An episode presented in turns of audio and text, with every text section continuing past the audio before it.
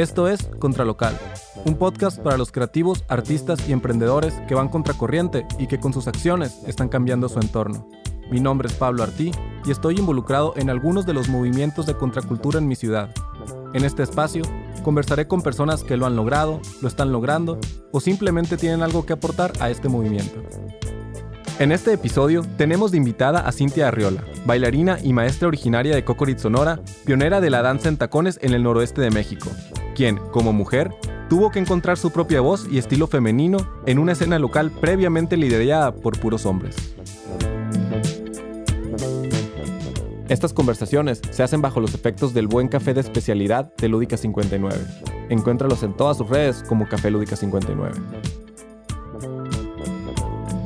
Es que lo, lo que estábamos platicando el otro día es que Obregón tiene mucho talento y mucho potencial en un chorro de cosas. O sea, pero es, pues me tengo que adaptar, aquí vivo. Ah, bueno. O sea, pues, ¿qué hago? Ah, Producir cosas, promover Sí. cosas. O sea, sí nos hace falta esta, y se ha mencionado en demasiados capítulos, hace falta esta, esta, este tipo de personas que están como organizando las cosas Sí. que generan el ecosistema para que los artistas que están bien pesados no se nos vayan, o sea, o, o que deja tú que no se nos vayan, que sean felices aquí, Sí. se desarrollen que aquí se puedan y que quedar contagien. aquí porque es justo eso, pues tengo que ir a buscar lo Ajá, que aquí no tengo. algo más, ajá, exacto, exacto. Porque es muy diferente ser artista o consumir arte o producir arte a encargarte de ayudar a que el ecosistema donde estas gentes están acá como desarrollando, desarrollándose exista. Sí, es cierto. Es un trip. Ah, huevo. Y nunca hemos iniciado un podcast así como en forma. Hola. De Sí. que De- ya bienvenidos a este episodio. Nu- nunca ha pasado porque porque desde que empieza la plática ya estamos en calor, Sí. llevamos cuánto tiempo platicando Ah, hoy de diferentes cosas. Hay cosas de esas que van a salir, hay cosas de esas que ya quedaron en el pasado y no van a salir. Eh, las importantes volverán. Este, Total. Pero así como para intentar empezar a entrar en calor. ¿Cuál fue tu primer acercamiento con el arte en general? Y no con la danza, con cualquier arte. Tus papás, eh, a- alguien ah, está... ya. Mi hermano es, es rapero y le gusta la producción musical. ok. Entonces, ah, siento que él siempre ha tenido como un acercamiento con la música. Entonces, era escuchar todo tipo de música. Y era escuchar música 24-7 en mi casa. Por mi hermano. Entonces, mi hermano conoce el rap y nos lo enseña. Tengo una hermana más grande. Y nos, o sea, se emociona y miren, esto es el rap y esto, bla. Y él escribía cada rato, se encerraba en, la, en el cuarto, ponía el beat y era todo el día estar escuchando el beat, todo el día. Ok. Y escucharlo este, cantar, borrar. Después él empezó a grabarse en el cuarto, entonces era no toque en el cuarto, porque él, él está grabando. Es importante la música. Sí. Entonces yo creo que yo empecé por ahí, ¿Cuántos años? eh, en secundaria, entre 13 y 15, Ok. cuando él empezó con eso. Wow. Una- o sea, y tus papás cuidaban esta burbuja, porque ahorita dijiste así de que está grabando, ¿eh? sí, o sea, sí, era... eh, mi hermano es el favorito para empezar, ¿no? No te importa. Sin raspar muebles. ¿Dónde, dónde ya lo superamos, en- ya superamos ese tema. Eh, entonces sí era, o sea, él decía, hey, voy a grabar. Y cerraba. Ok. Entonces era, ay, ocupo algo del cuarto. Y te, era, era ponerte a escuchar en la puerta así. Ya no se escucha. Y tocabas. Ok, Sí, ok. Y tocabas. Ah, ah, vengo rápido, voy a agarrar esto. Porque era el cuarto de mis papás. ¿Grababa en el cuarto de tus papás? en el O cuarto sea, de mis papás tenía su equipo. Porque en mi cuarto era un cuarto pequeño con tres camas porque éramos tres. Ok. Entonces no se podía meter nada en mi cuarto más que las camas en las que dormíamos. Pues. Ok, hermano, hermana, hermana. Ajá. En el mismo cuarto. Sí. Ok, y, en, y el, el estudio de Su grabación. estudio, ajá, era el, El cuarto, cuarto de mis papás. Órale, Entonces tus papás apoyado Sí. totalmente. O sea, nunca Siempre. le dijeron, qué loco estás haciendo, no hagas eso. Es como al contrario. No me tocó, o sea, no me tocó escuchar algún comentario. Solo pues recuerdo eso de que era su espacio y pues les dieron, le dieron su cuarto literalmente para eso. Ok, y mi- ok. era mi hermano a lo mejor en la noche estar escribiendo. Y nosotros de, apaga el foco, ya queremos dormir. Y él, es que no puedo, tengo que escribir esto. Wow. Eh, yo creo que eso fue el, el primer contacto. La danza siempre la he tenido. Yo era la niña que en todos los festivales sobresalía, la que se enojaba porque se, se equivocaba la enseguida. O sea, siempre la he traído. Y nadie de mi familia, nadie es bailarín. Nadie baila. Les gusta bailar en la fiesta, en lo que tú quieras, pero no más. De artistas tengo a mi hermano y que ahorita ya está haciendo una casa productora. Y tengo un primo que es actor Ok. pero no crecí con ese primo, entonces Con él nada más es como, ah, el primo actor. Ok, pero siempre supiste que existía el, Sí. el- y, la familia se refería al primo actor de una manera como admirable. Ajá, o... era el artista de la familia. Ok, ok. Y no lo veían como el artista, era no, el artista. Ajá, es Wow, el artista de la familia. Ajá. Sí, no, eso hace toda la diferencia. Totalmente. Entonces siempre fue bien, bien visto, Sí. o mínimo no mal visto, que alguien estuviera como desarrollando su, su arte. Sí, siempre fue bien apoyado.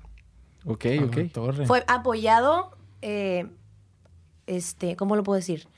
Te apoyo y te doy el espacio y todo lo que te pueda dar, pero tal vez económicamente no fue tan apoyado. Ok. O sea, por ejemplo, yo, yo digo, empecé a bailar bien tarde, a los 16. Para mí era, uy, no, ya estoy enorme, ya no puedo bailar. O sea, ya se me fue el tiempo. Porque hasta los 16 yo me dije, voy a ahorrar para ir a clases de danza. Porque mis Wow. papás era, ve y baila. Pero no tengo dinero. ¿Y te dan dinero para otras cosas, sí? Sí, para la escuela o así, pues. Ok. Entonces ya a los 16 yo solicité una beca, ya me llegaba dinero de una beca, ya yo sabía qué gastar, qué no gastar, y me pagaba las clases de baile. ok. O sea que desde chiquita en ese momento tuviste que aprender a administrar, te deja tú porque Mira, dijiste, mi- yo quiero sí, esto. mi mamá me hizo bien independiente eh, económicamente hablando muy rápido. O sea, mi mamá fue, ¿ya tienes beca? Ah, yo ya no te voy a dar dinero. o sea, yo te voy a proveer lo que la casa te puede dar, pero si tú es- tienes tu dinero por lo que tú quieras, lo ganaba, lo, me lo regalaban, tú aprendes a administrarlo. Y en un punto decidiste tú que iba a hacer el esfuerzo este por entrar a danza. ¿Por qué no pintura? ¿Por qué no otra cosa? Porque, mira, la pintura me fascina, pero no soy buena. O sea, yo intenté dibujar porque me encanta eso de, quiero dibujar esto. Palitos, así, o sea, neta. Y la danza, como te digo, como que siempre la traía. Eh, yo copiaba los videos que veía. Ya estabas aprendiendo entonces. Ya. O sea, yo veía un video y ya, y me lo aprendía. Y lo veía tantas veces que me lo aprendía y era salir a mi porche, poner la música y bailarlo Ok. ahí. Yo era la...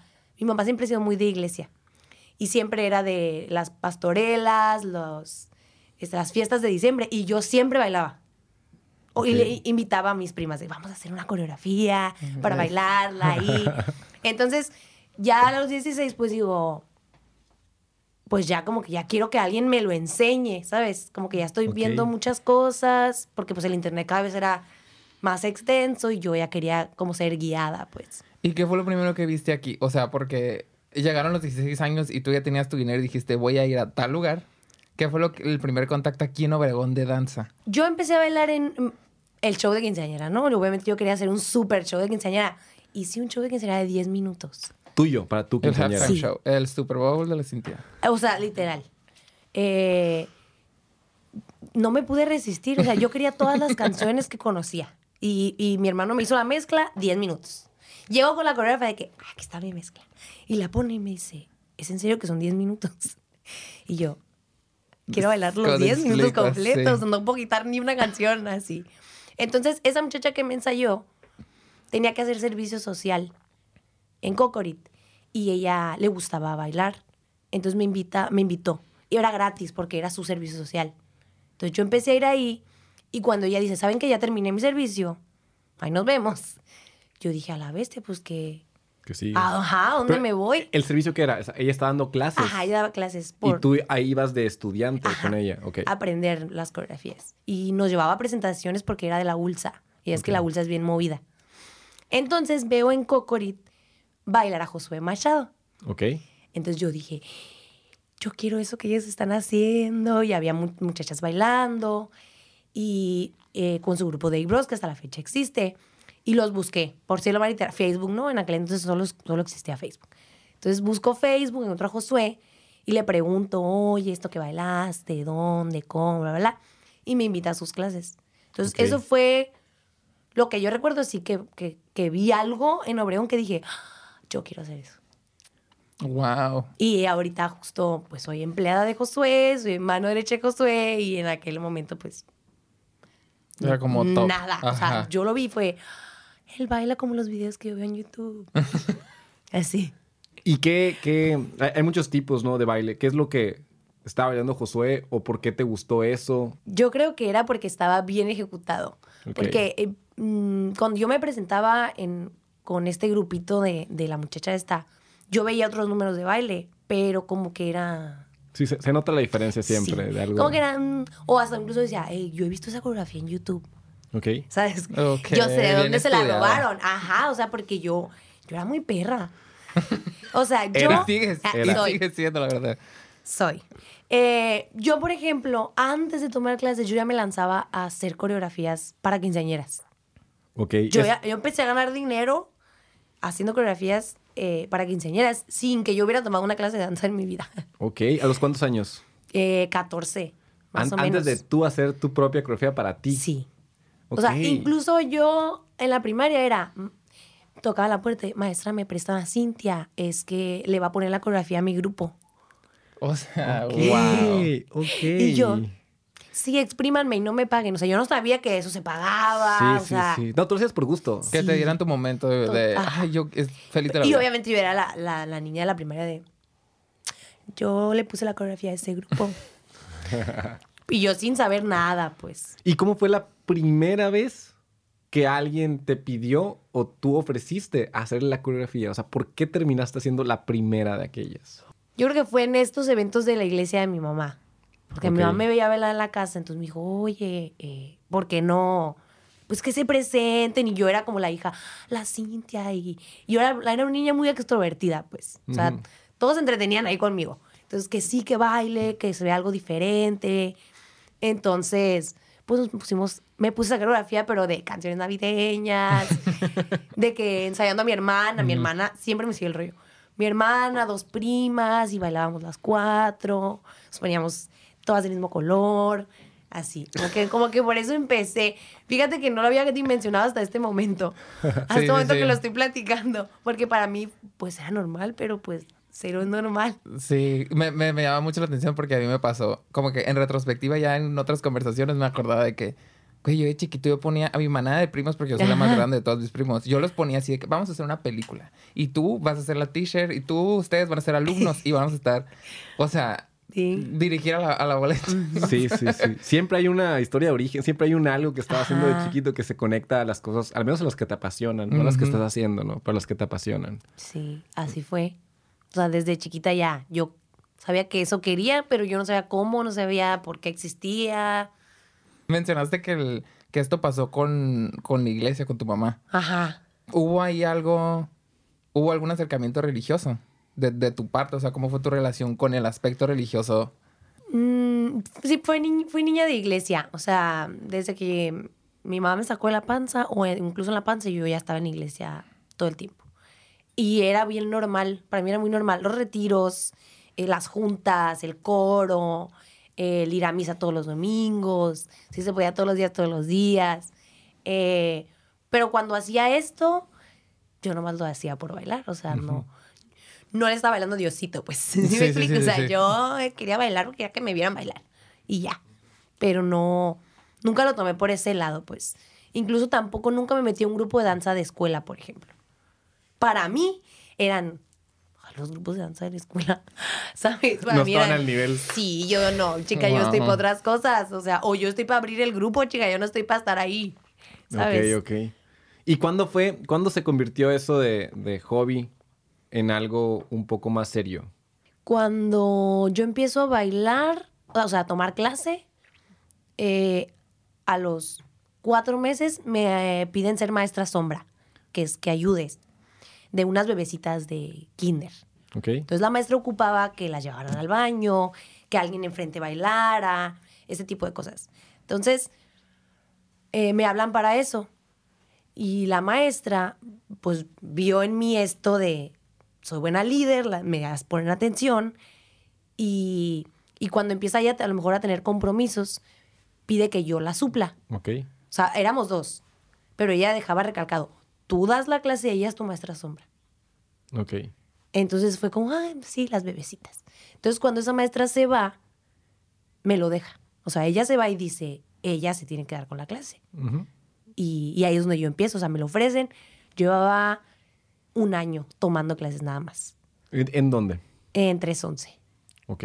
Es en un 311 lugar de aquí de Obregón. Es un lugar eh, aquí en Obregón. Ok. Ahí empecé.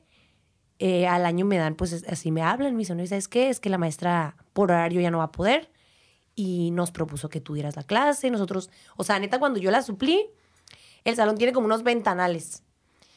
Estaban todos viendo cómo yo daba la clase. O sea, yo llegué así de, este, yo tenía apuntado todo el calentamiento, el tiempo que dura el calentamiento. Eso nunca pasa, ¿eh? Una lleva el borrador y hace lo que le da la gana. Pero ¿Qué yo lo llevaba sabe? pues bien estructurado.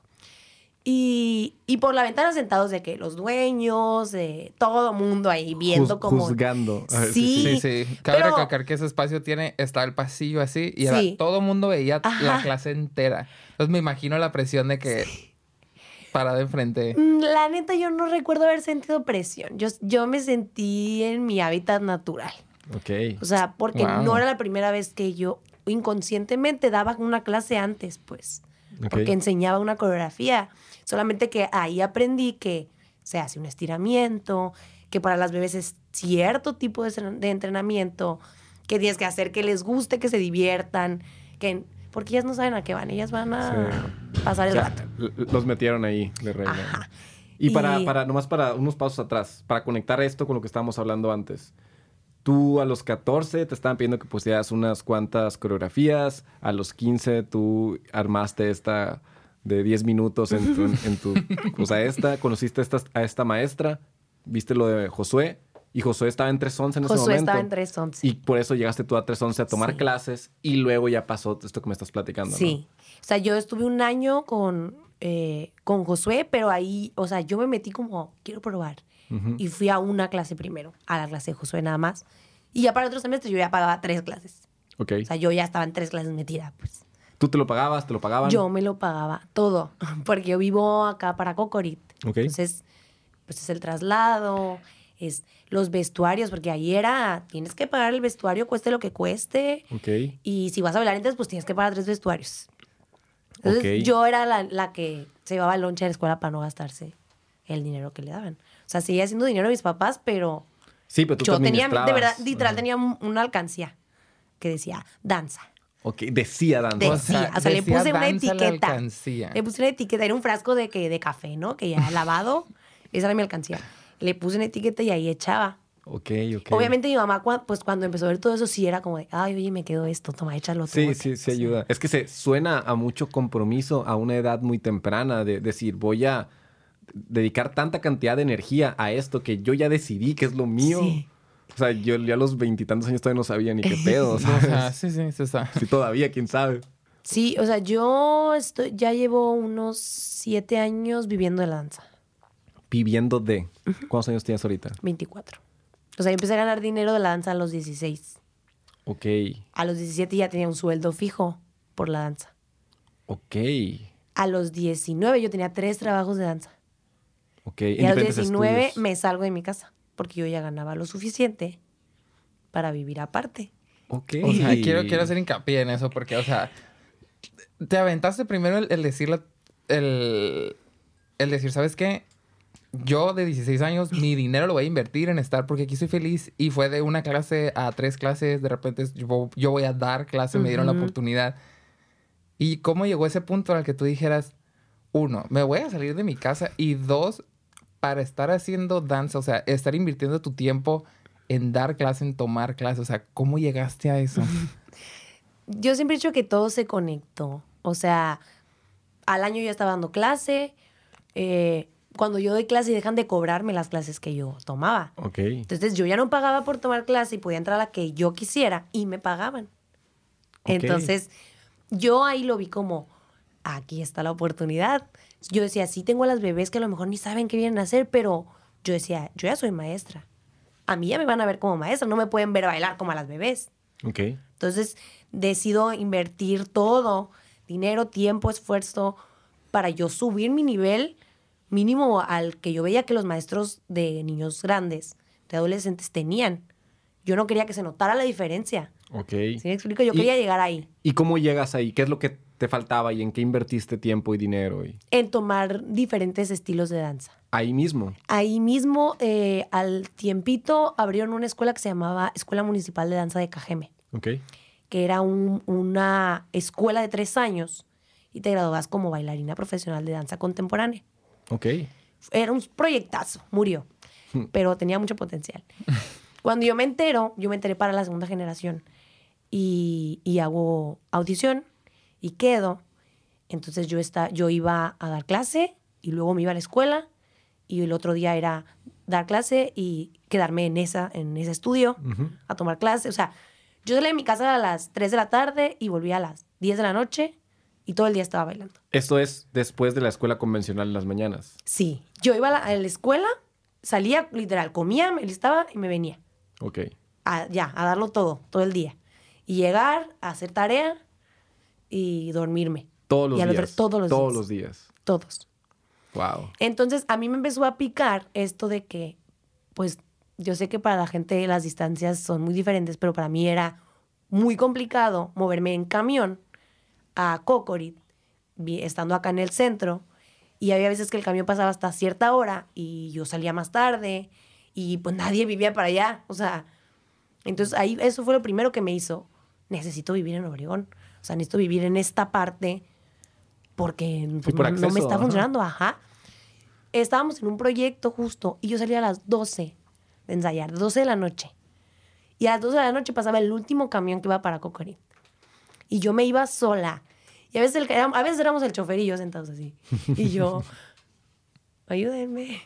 Mi papá me esperaba en la parada del camión porque ya estaba oscuro. O sea, wow. Ajá. Entonces yo dije, tengo que encontrar una solución. Y para mí, pues fue más fácil ahorrar para salirme que para comprarme un carro. O sea, yo ahorré nada más seis meses para salirme. Y para un carro, pues me iba a Sí, llevar un rato, ajá. bastante tiempo. Y la neta, pues ni, nunca pensé en un carro. Sí, y dije, sí, ay, sí. pues tengo la manera de ser independiente. Yo ya me sé administrar. Yo... Sí, te nos quieres vemos. cercanía nomás, no, no, no Ajá. transporte en general. Ok, ok. Y habla mucho de ti. El... Yo, sí, yo sigo sorprendida así de que de repente, ¿cómo salíamos hasta las 12 de la noche? A veces una así de que ensayos bien noche, pero conecto quizá en ese momento. Yo estaba así de que yo quiero estar aquí, o sea, no me quiero perder un momento de estar con estas personas, de aprenderles, de aprender al maestro, de aprender, o sea... Y habla mucho de la pasión que tú tenías de estar ahí en ese salón. Digo, o sea, para salir a las 12 de la noche, estar sola en el camión, o sea... Sí. ¿Tú como estudiante dices? ¿Tú, tú estás en esa clase? Sí. ¿O- Ah, sí, sí, sí. En, en, en es que había veces momentos- que nos extendíamos. Ah, el ensayo es de 8 a 10. Y a las 12 ahí estábamos. Ok, pero emocionados. Sí, claro, ni sentías ni cansancio, ni sueño, nada. Sí, sí suena a, a que, a que había una muy buena vibra ahí, o Sí, sea, algo que se contagiaba, ¿no? Y entonces tú decides eh, salirte. ¿Qué pensaban tus papás cuando les dijiste eso? Mi mamá no me creía. O sea, yo le empecé a decir, mamá, voy a empezar a ahorrar eh, porque me voy a salir. Voy a rentar un departamento. Y ella me decía, sí, ¿cómo no? Y yo, ¿cómo no? Ajá, ¿cómo no? Ya me voy. Entonces empiezo a ahorrar. Yo tenía tres trabajos en este momento. O sea, yo me llevaba así, de trabajo en trabajo, y todavía yo tomaba clases. O sea, nunca he dejado de tomar clases. Ok. Siempre he dado y yo eh, me he capacitado, por así decirlo. Entonces empiezo a ahorrar y empiezo a buscar departamentos. Ah, este departamento este, está aquí, está cerca, me puedo caminando, cuesta tanto, entonces tengo que ganar tanto al mes, tengo que... Eh, así, y empecé a ver, ¿con cuánto puedo vivir al mes? Tanto, ah, pues estoy ganando tanto. Sí. Yo sí la hago, me voy. Entonces encuentro un depa que estaba cuatro cuadras, yo creo. Y es cuenta que estaba mi depa y un trabajo estaba a dos cuadras para, para el norte, el otro a dos cuadras para el sur y el otro a una cuadra para así pues. O sea, estaba en el centro de mis tres trabajos. Entonces yo dije, ma, ya me voy. ¿Qué, qué estoy haciendo aquí? O sea, ya me voy. Y ella no lo, no lo, no lo creyó hasta que llegué y le puse la llave. Ya tengo depa. Wow. O sea, nunca fue pedir permiso. Tú avisaste Yo dije, que con querías permiso. y avisaste cuando ya. Con permiso, soy mayor de edad, ya me voy. Ahí tenías 19. 19. Ok, o sea, si yo me sentí... Algo platicamos el otro día. O sea, si yo me sentí a los 21 así como que... Wow. O sea, Estoy yo llegué, ya, ya me voy. O sea, y fue el... ¿Cómo que ya te vas? Pues sí, ya me voy. O sea... Y yo sintiendo así como que me habré salido bien chiquito de mi casa. Y luego me acuerdo de la Cintia. O sea, yo me acuerdo cómo decíamos... El... Ya vives sola. O sea, ya, ya ella ya está... Y no paraba de dar clase ni de tomar clase, la veías en todos lados, en todas las clases, en todas. Cuando digo en todas, es todas. Presentarse en todos los grupos, pues. Sí. Estás vi- vía sola, sola. Sola, completamente. Ok, ok. Y era un cuartito bien feo el primer depa. Pero era mi depa. Era tuyo. Pero Era la mi, yo lo pagué. Sí, no, te sentías como la mansión, me Sí, imagino. y era, O sea, era un depa estudio de que la cama y aquí tienes la cocina y aquí tienes Sí, que la te puerta. giras, voy a cocinar, me voy a ok. ¿Cuánto Pero- costaba ese? ese me salía 3 mil pesos. Ok. Porque está en el centro. Sí, sí, sí. Eh, y no pagaba servicios. Ok. Pero estaba horrible, o sea, ¿verdad? Era un callejón y mi puerta era mi puerta y ya aquí la calle, así. O sea, tú dormías y había una puerta y estaba Yo la calle. dormía justo a la pared así que, que daba ya la calle. O sea, si tú te tomabas la ventana me veías ahí dormida, pues. Ok, ok. Ahí, en mi depa. Pero- O sea, es mi depa. Y todos, o sea, tú me acuerdo que todos mis amigos eran como, ¿cómo que tienes un depa, güey? O sea, estoy hablando de que ni los maestros que ya tenían 25, 26 años se podían salir de su casa y yo les invito a mi depa, plebes. Sí, sí, Entonces, sí. obviamente se hizo el depa de la comunidad. O sea, en realidad, poco tiempo estaba sola, pero pues yo lo mantenía Pero era sí. tuyo, sí, era tuyo, Sí. tuyo. Y ahorita dices eso de que los 25 eh, siguen sin poder tener un depa. Es- eso no es cierto. O sea, igual ya No podían. quieren, No ajá. querían. O sea, todos pueden encontrar uno de Sí, 3 mil pesos que está en el centro, que es un estudio en el callejón. Se puede. Sí. Igual y tiene estándares más altos. Pero bueno, eh, tu mamá no te creía y te fuiste y ya con la llave. ¿Tu papá? Mi papá siempre, mm, mm, soy- yo soy la favorita de mi papá, siempre. Mm. Se nota, y ni modo. Eh, él siempre es, yo te voy a apoyar, hagas lo que tú hagas. Ah, huevo. Siempre, mi papá siempre. Mi mamá sí, pues mamá, ¿no? Es que esto, es que el otro. es que- Mi mamá me fue a dejar al departamento y me dijo, Cintia, tú no puedes vivir aquí. Esto, te van a abrir la puerta, te pueden quebrar el vidrio y ya, ya están ahí adentro de tu depa. O sea, co- mi mamá, para mi mamá fue, ¿cómo prefieres esto que la comodidad de mi casa? Ok, O sea, para mi mamá sí fue eso. Un poco personal se lo tomó. Sí. Y mi, mi papá Wow. fue, Wow, qué chilo. o sea, yo que mi papá se sintió por él, no la, ya no la voy a tener en la Ajá, casa. Ya no tengo a mi niña en la casa, ¿sabes? ok. Siento que eso así fue eh, como mi papá lo tomó. Pero siempre, pues me apoyaron, me llevaron, o sea, ellos me ayudaron con la mudanza, mamá me regaló trastes, cosas, o sea, hasta la fecha. Hey, tenemos dos de estos en la casa, ahí te van. Ok. Tú me llévatelo, Mira, tengo dos, ¿para qué lo quiero? O sea, sí me apoyaron, pues. Qué pero- chingón tener ese tipo de apoyo. O sea, sa- sabe que es escaso. Este, a, a mí te- me, me tocó, a no- nos tocó, pues sí, qué bonito.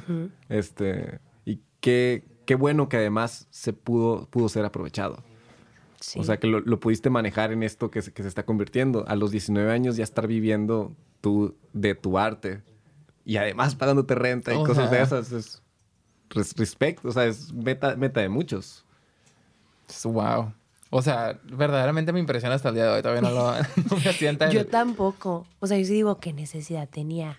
O sea, 19 años y andar batallando, que no me alcanzaba para la renta, que no tenía cómo ir a hacer el súper porque tenía que pedir paro.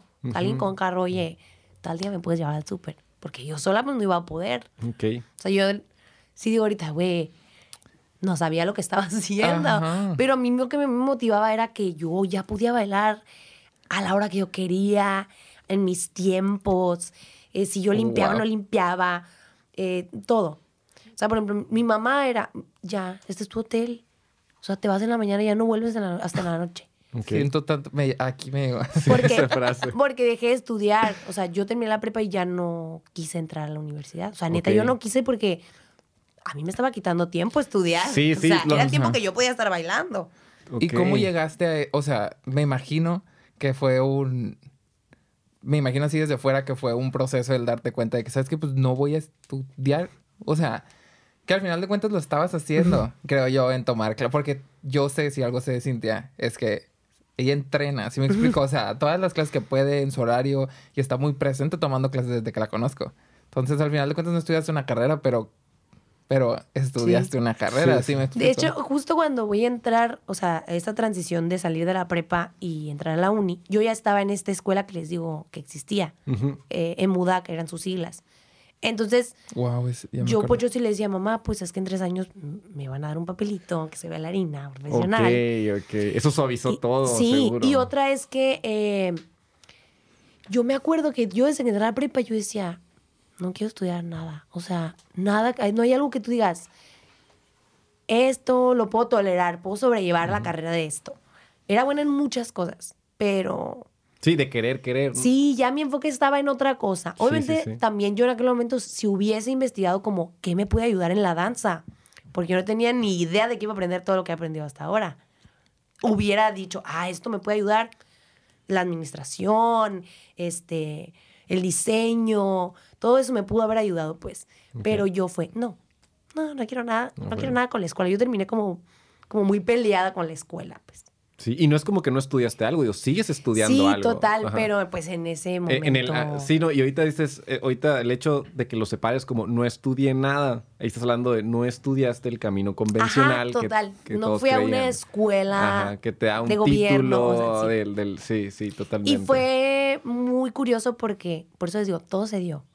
Hubo problemas con mi, con mi certificado de prepa. Entonces yo no podía inscribirme porque no se arreglaba ese papel. Ok. Entonces llegan las inscripciones, llegan los exámenes, bla, bla, y a mí no me resolvían eso. Entonces yo dije, ¿sabes qué, mamá? No me voy a estresar. Este año al menos no. Y ese año sabático. mira, año ¿cuántos vamos? sabático. y ya eh, se fue el año y ya digo yo, ya me voy de la casa. Y mamá me dijo, ya no vas a estudiar. Sí, ya sabía, y ya yo, sabía. eh, pues, vemos. Ahí luego hablamos. ¿Y cómo trataron ellos ese tema? Pues ellos no son estudiados. Entonces, creo que lo que a ellos les pesaba era que querían darme lo que ellos no tuvieron, como todo papá. Que a ellos les hubiera querido, o sea, ellos hubieran querido estudiar. Eh, mi papá llegó hasta la secundaria. Mi mamá entró a la carrera y tuvo que salirse por cuestiones económicas. Entonces, era como ese, yo te quiero dar, yo quiero darte esto. Pero también era, quiero darte esto, pero es tu decisión. Sí, pues si tú lo quieres, no es como quiero forzarte Ajá. esto, no es O sea, diferente. porque sí conozco papás de que yo te voy a dejar hacer lo que tú quieras, pero primero gradúate. Papel. Ellos no, por, pues supongo que también por esto de que como ellos no... Sí, ellos entienden que puedes tener una vida sin eso. O sea, sí. Mi mamá es estilista, por ejemplo, estudió estilismo ella. O sea, así, voy con un estilista y enséñame. Así. Ok. Y ya después se capacitó y todo, ya se le dio la oportunidad, pues, pero ella quería ser psicóloga y no pudo. Entonces se encontró en, en la belleza, en todo eso. Entonces ya ella, pues, pues ¿qué le dio? Sí, pues sí. wow. Eh, Como a lo mejor me, me salgo un poquito más de lo personal, pero aquí hay, hubo algo muy importante o que me llama mucho la atención que es empezó a formarse una disciplina en ti. El, el, el, el aprender danza, el verlo como algo así. Aquí en Obregón, ¿tuviste ese cambio? O sea, convertirlo ¿Crees? en algo profesional, ¿te pasó aquí en Obregón? Esa es la pregunta. Sí. Eh, como les como retomo lo que dije ahorita, eh, yo empiezo a dar clase y, mi cabeza empieza, tú tienes que tener este nivel. ¿Por qué? O sea, tú... Mm, Pues no sé, fíjate. Haz cuenta que te, te voy a poner en contexto de una clase de danza. En una clase de danza, tú llegas, calientas todos juntos, te enseñan la coreografía y se usa que al final eh, hacen grupitos y solo pasan a los mejores ¿Pasan a dónde? a, a que lo bailen y los demás los ven. O sea, tú te sientas y estás así como, ay, miran a pasar. O sea, son, Ay, son a- 10 personas, Sí, hacen grupitos de 3 Ajá. y pasan... Pero no todos pasan, pues. O sea, pasan los mejores. En aquel entonces hay- maestro, hay, ma- muchas... maestro decide quiénes son los mejores. Sí, obvio. El maestro los que más les gusta. Entonces, el que te pasaran ya era, vamos muy bien. Pero muchas veces era, pasen los maestros. Entonces, eh, me pasaban por ser maestra de los bebés, pero yo me daba cuenta que yo no, ten- yo no bailaba así. O yo me equivocaba, o a mí se me olvidaba la coreo, porque yo tenía un año y ellos ya tenían tres. Ok. Entonces, mi cabeza fue, no, yo no puedo estar pasando estas vergüenzas. sea, yo, yo tengo que llegar ahí. O sea, era a la altura del contexto en el que estabas. Sí. O sea, si, si, no, si los maestros que hubieran estado ellos, si estas personas hubieran estado abajo de tu nivel, no te hubieran empujado a Ajá, eso. totalmente. Ok, ok. O sea, yo tal vez me hubiera como, pues, conformado ahí. Sí, ajá. Pero ellos ya tenían un rato, pues, dándole, entrenando y todo. Entonces, eso fue como, yo necesito hacer más de lo que estoy haciendo. ¿Y qué necesito? Aprender a bailar todo. Pues voy a entrar a todo. Entre ballet, entre contempo, entre hip hop, entre jazz, entre a, reggaetón, a todo. A todo lo que tenía disponible, lo tomaba. Vale, todo, no importa. el que no, no, no había uno que te jalara más, uno que... Sí había eh, el, el hip hop en aquel momento, que era el boom. Con, Y- con las influencias del hermano. Ajá, desde ahí viene.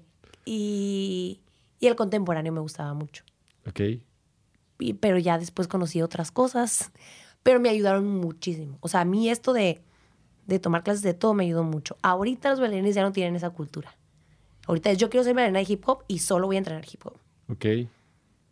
Sí hay algo que, que- antes que no. gana uno cuando brinca a diferentes Sí. como géneros, ¿no? Y, y luego, aunque prefieras uno y te desarrolles en uno, te traes unas que otras cosas de los demás. sí, y- todo se complementa, pues. Entonces, yo eso fue lo que dije, eso me va a hacer crecer. Y ya después, yo creo que no dimensionas, o en aquel entonces no dimensionas como ya estás eh, siendo un bailarín profesional. O sea, ya venían maestros de fuera y ya te reconocían, ya te decían, "Ba- bailas muy bien, pásale, ¿sabes? Y yo siento que yo por ahí dije, esto ya tiene que ser algo formal porque ya estoy, ya soy, ya soy un líder. ¿Qué, ya estoy qué significa formal ahí? Oh. Pues cuando no, cuando vas por hobby, Ujú. vas a cierta clase. Y, por ejemplo, nada más quiero ir a reggaetón porque me gusta la música de reggaetón y quiero perrear. El reggaetón es el ejemplo más fácil. Eh, entonces, nada más voy a ir a esa clase de reggaetón y nada más le voy a dedicar una hora y media de mi vida. Y ya. Y yo le dedicaba 20, de 24, yo creo. O sea, yo a mí no me alcanzaban las horas, pues, para tomar las clases que yo quería tomar en ese entonces. Ok. O sea, ya de decir, no estoy aprendiéndome un acorio, estoy aprendiendo que mi cuerpo se mueva de cierta manera. Que mi cuerpo pueda absorber la herramienta que me está dando el maestro, no la coreografía. Si me explico, hay gente que ok. es, nada más estoy bailando el acorio. Y ya. Entonces yo dije, no, mi cuerpo tiene que almacenar todo lo que está agarrando de todos lados. y, y ahí es donde dije, ya, esto es serio. Ok. Y eso es algo de, de- Pasa mucho, sobre todo para gente como yo que ve la danza de fuera. Ustedes dos bailan, ustedes dos se entienden más. Pero alguien que lo ve de fuera, eh, pasa mucho que danza, que se sabe que es un arte, no identificamos bien qué es lo que lo hace arte y qué no. O sea, están las cosas tan, tan alejadas del arte como ir a una clase de zumba, que son señoras haciendo ejercicio, ves, se están moviendo, pero es vilmente ejercicio. Está lo de ir a clases de danza, que es lo que acabas de decir, que vas, te pones un acorio, te entretienes, haces ejercicio. Mucha gente incluso dice que va por fitness, no más. Y está la parte que igual y todavía no he terminado yo de entender bien, que es la parte de arte. Que yo lo hubiera visto antes como la creación de una coreografía, la representación de algo, pero ahorita lo que dijiste de poner a tu cuerpo a, a absorber la, la herramienta o a expresarse o a moverse de cierta manera, eso suena más denso. ¿Cómo, Sí. cómo me, me puedes platicar esta diferencia entre la percepción de zumba y, y hacer danza como un arte? Ok.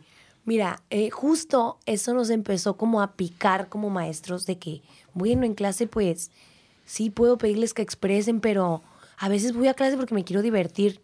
Y yo llego a la clase y te digo, esta clase es bien triste. Tienes que, tienes que sacar esa tristeza. Y el bailarín es de, güey, pues yo nomás vengo a sudar, ¿sabes? Entonces necesitamos, em- empezamos a crear espacios en los que los bailarines que quisieran expresarse eh, los tomaran. Por ejemplo, hay muchos bailarines ahorita que quieren expresar muchas cosas, pero su cuerpo no está entrenado, no tiene la capacidad de expresarlo de la manera en la que tú la puedas entender. Una persona que, que no consume danza. ¿Tú como público? Como público. Ok. O sea, necesitas saber estructurar todo. O sea, neta, hay maestros que te, que te pueden coreografiar solamente por sensaciones. ¿Cómo se siente un abrazo? Y tú, ay, yo en movimiento haría, eh, no sé. Entonces ya, ah, ya está fácil de ver. Ok. ¿Sí me explico? Entonces, eh, nosotros lo llamamos como expresarte. En una clase lo puedes lograr, sí, si te pongo en el contexto de la coreografía. Esta coreografía es sensual y necesito que trabajes en la sensualidad que hay en tu cuerpo, sin pena. Que este sea tu espacio seguro para expresar esa sensualidad que no puedes expresar en la calle. Ok. Entonces se le da ese espacio al bailarín para que explore, para que sienta y ya después sea más fácil involucrarlo en todo. O sea, ya le dé como esa seguridad a lo mejor de... A mí me encanta trabajar eso, por ejemplo, la sensualidad y la, y la, la seguridad. Eh, y que la puedas desarrollar fuera de la danza. Sí, sí, pues seguro permea en, en tu vida en general. Entonces empe- empezamos a hacer eh, shows eh, en- enfocados a algo. Necesito que cuentes esta historia. Pero siempre con un bailarín tiene que ser, yo lo voy a coreografiar, pero, o sea, yo te voy a dar el movimiento, pero es tu historia. Ok. Entonces yo necesito que tú, eh, hay, hay maestros que, a ver, cuéntame tu historia. Mira, yo me he sentido. Entonces, ah, he sentido este, rechazada. Entonces yo mi movimiento tiene que ser en base al rechazo para que esa persona pueda expresar su historia. Ok. Y esto es, esto es otra cosa de lo que es arte. Yo tengo que saber expresar todo, aunque no lo sienta. Ujú. O sea, yo como artista te puedo llorar, te puedo hacer feliz, eh, te puedo sentir, hacer sentir miedo. O sea, yo a público, ¿qué te voy a hacer sentir? Con lo que yo estoy sintiendo al momento de bailar. Ok. Eso es lo que nos hace artistas. Y se me hace algo bien impresionante porque yo voy a seguir echándote flores, que para eso vine, la verdad, porque me tocaba muchas veces estar en shows, estar en camerinos. Y veía así, veíamos el show quizá desde el lado del escenario, pero veías a Cintia llorando verdaderamente en una coreografía de contemporáneo, bajarse y en menos de un minuto ya estaba cambiada y se subía a bailar reggaetón. Y a enseñarle a todo el mundo cómo se perrea, pues, pero, pero con una, ¿cómo se dice? Como con un commitment y con una... Le creías todo. Ok. O sea, ok. Desde ahí yo empecé a notar una chispa muy grande de que era una entrega completa de, de tu mente y de tu cuerpo. a- voy a servir a lo, que, a lo que se tiene que contar aquí en el escenario. Órale, ok, ok. Y, y qué, qué denso eso. Ahorita en lo que estábamos escuchando, vi que hay como dos partes. Una cosa es la representación o el performance, que igual el contexto viene de alguien más. Sí. Y lo otro es la definición del contexto, que puede incluir la coreografía.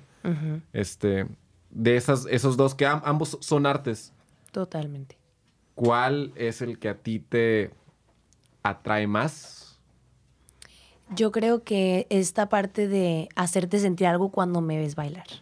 Independientemente de que alguien más haya dicho, por la coreo va por acá, Sí. o se va a sentir eso, tú representar la, la emoción. O sea, por ejemplo, hay veces que yo, yo bailo porque yo quiero que me veas y digas, yo quiero bailar.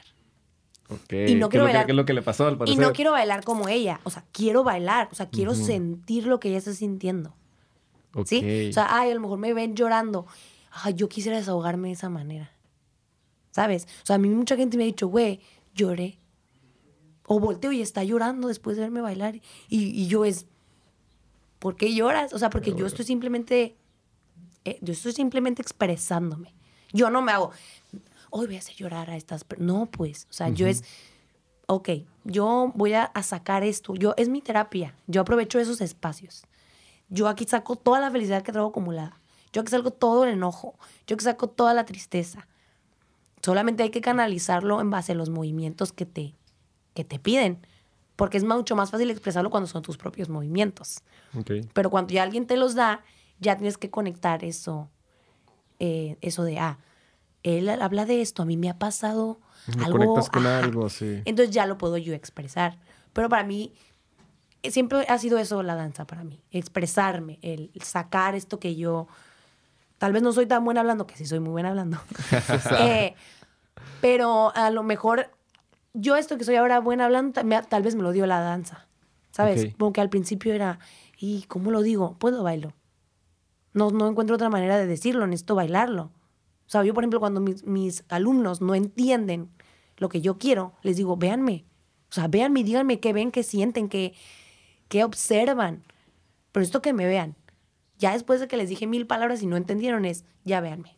Ok. O sea, neta, véanme. Sí, y les digo, no, no quiero puedo". que me vean porque la voy a romper, no quiero que me vean porque me estoy luciendo, necesito que sientas algo y tú también me lo transmitas. Sí, es parte de la comunicación, o sea, ya no te lo puedo decir con palabras, aquí te agrego O más ya te lo dije y no lo entendiste, a lo mejor lo entiendes viendo. Ok. Ok, qué curioso. Y, y qué, qué buena, digamos, ahorita vamos en tus 19, 20 años en, en la historia. Sí, sí, sí. Qué, qué buena carrera has tenido en una ciudad tan difícil como lo es Obregón. O sea, Total. Aquí debe ser un poco más complicado que en ciudades donde ya tengan escenas como un poco más desarrolladas. Qué bueno que te tocó, como dices, Josué o estas otras personas. ¿Tuviste algún mentor, mentora, Al- alguien que te empujara, alguien que te apoyara cuando tenías dudas o, o era el internet o cómo fuiste descubriendo estos siguientes pasos que tenías que estar haciendo? Mis maestros. Yo siempre he tenido maestros, como te digo, nunca he dejado de tomar clase o de entrenar. Sí he estado al frente, pero mm, sí siempre hay dudas. Por ejemplo, ay, eh, ¿cómo le hago para que los alumnos me entiendan? ¿Cómo me dirijo? Es bien difícil ser maestro más ahorita, que tienes que cuidar todas tus palabras, que tienes que ser una inspiración. A veces no nos damos cuenta de que por ser maestro eres una inspiración para tus alumnos, a veces para tus compañeros. Entonces, también así como te platico la danza, uy, ahorita ya las de amar, también tiene su lado súper oscuro. Entonces, eh, es siempre apoyarte de tus maestros. Maestro, este, me pasó esto, es que necesito que me digas esto, necesito que me digas en qué, en qué estoy fallando, cuáles son mis errores para trabajar de ahí, porque yo no veo mis propios errores, Sí. o tal vez yo los veo de una manera, pero ya, ya tal vez diciéndole a alguien, comprendo cómo trabajarlos. O, oye, tengo estos errores, ¿tú cómo los trabajarías? Ok. Y, y ya, te dicen, ah, mira, yo haría esto, ¿verdad? Y ya tú de ahí, pues creas tu propio, tu propia manera. O sea, el chiste para mí nunca ha sido, me dijeron que haga esto y esto lo voy a hacer. Sí, sí. No. Con, con que en el diagnóstico ya te es la Ajá, con cura, que, ¿no? ah, a mí me funciona esto. Ah, ok, lo voy a intentar, mm, no me funcionó.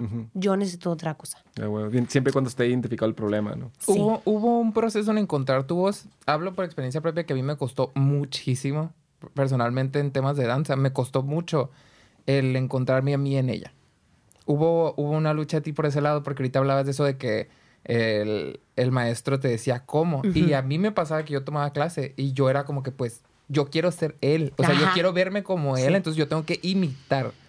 Y era como que no me encontraba y me topaba con pared hasta que azares de la vida me llegaron así de que "Ah, aquí estoy yo tuyo. dentro de todo esto. Este soy yo. ¿Y hubo un- ¿Cómo fue ese proceso para ti? Porque ahorita mencionas que no era un lo voy a copiar por completo. Ajá, no. No, pero toda la gente me decía, bailas igual que tu maestro. Mm, Esta coreografía se parece a la de tu maestro. ¿Sabes? O sea, yo, un, yo como maestro lo entendí que yo tenía que tener mi propio, sí, sí, mi sí. propio movimiento. Pero como yo me lanzo muy rápido a ser maestra, me toca ser maestra y buscarme. O sea, me toca estar haciendo las dos cosas al mismo tiempo. Qué padre hubiera sido encontrarme y luego dar clase. Pues quién sabe, igual y de tu manera era así, o sea, tu camino se dio así por algo. Ajá, Maybe sí. llegaste más rápido por eso, ¿no? Se acomodó todo. Y, y sí me tocaba con este tipo de comentarios que a lo mejor era, quiero que veas mi coreografía. Y sí, quiero que la veas, quiero que vayas a mi clase. Y se acaba la clase y lo, estuvo muy padre, pero una vez me acuerdo que yo monté una coreo que me encantó. Yo decía, es la coreo. Y me dijeron, güey, lo único que hiciste fue agarrar pasos de todas otras tus coreos y ponerla aquí. ¿Dónde está lo nuevo? ¿Dónde está lo... ¿Dónde está el impacto? ¿Dónde está? Sí. Y yo, Lo top de cada, de cada lugar. Y, y eso te lo decía quién. mis maestros. Ok. Entonces yo era, la ando cagando. ¿Qué estoy haciendo? O sea, a mí me costó mucho. Yo llevo ocho años bailando. Y yo te puedo decir que ya, ya que yo me encontré, yo creo que tengo unos cuatro años, Ok. más o menos. Puede que, puede que sean muchos cuatro años. Sí. Eh, porque yo empiezo como a seguir a la manada. Ah, aquí Oh. están mis amigos. Aquí voy a entrar con ellos. Ah, me, llama- me llevo bien. Entonces, eh, empiezo a probar esto y de repente digo, yo no quiero esto. Está padre, está increíble la experiencia, pero No es mío. no, yo no me veo haciendo esto toda la vida, pues. O sea, yo no. Y me refiero a que en la danza hay muchos caminos. Puede ser bailarín, puede ser maestro, puede ser coreógrafo, puede ser bailarín de competencia, puede ser bailarín de show, puede ser muchas cosas. Y yo dije, no. Luego, a mí algo que me costó mucho es que yo siempre. A mí me- me- se me facilitó mucho llegar a ser muy masculina en la danza Ok. mis maestros eran hombres, ellos montaban movimientos este, pesados, o sea, de su cuerpo. Entonces, eh, yo llegué ahí rápido. Yo pude copiar tal vez o tener eso y era guau porque yo era una mujer que podía bailarte como un hombre totalmente y no tenía problema. También tenía mi lado femenino y también era como, ay, guau, la estamos viendo en este lado. Pero ahorita, que que es cuando yo me encuentro que son en los heels, que son las zapatillas, es totalmente opuesto a lo que yo estaba buscando en aquel momento o por lo que yo creía que era. Obregón antes no tenía maestras. Ok. O sea, era, eh, lo oh. común era que fueran Wow. hombres. ¿Por qué? No sé. Y las que daban, y las maestras daban jazz o contemporáneo. Era muy raro cuando yo empecé que una maestra diera urbano, que diera reggaetón, que diera hip hop, que diera... Las maestras daban jazz. Y ya. En ese entonces.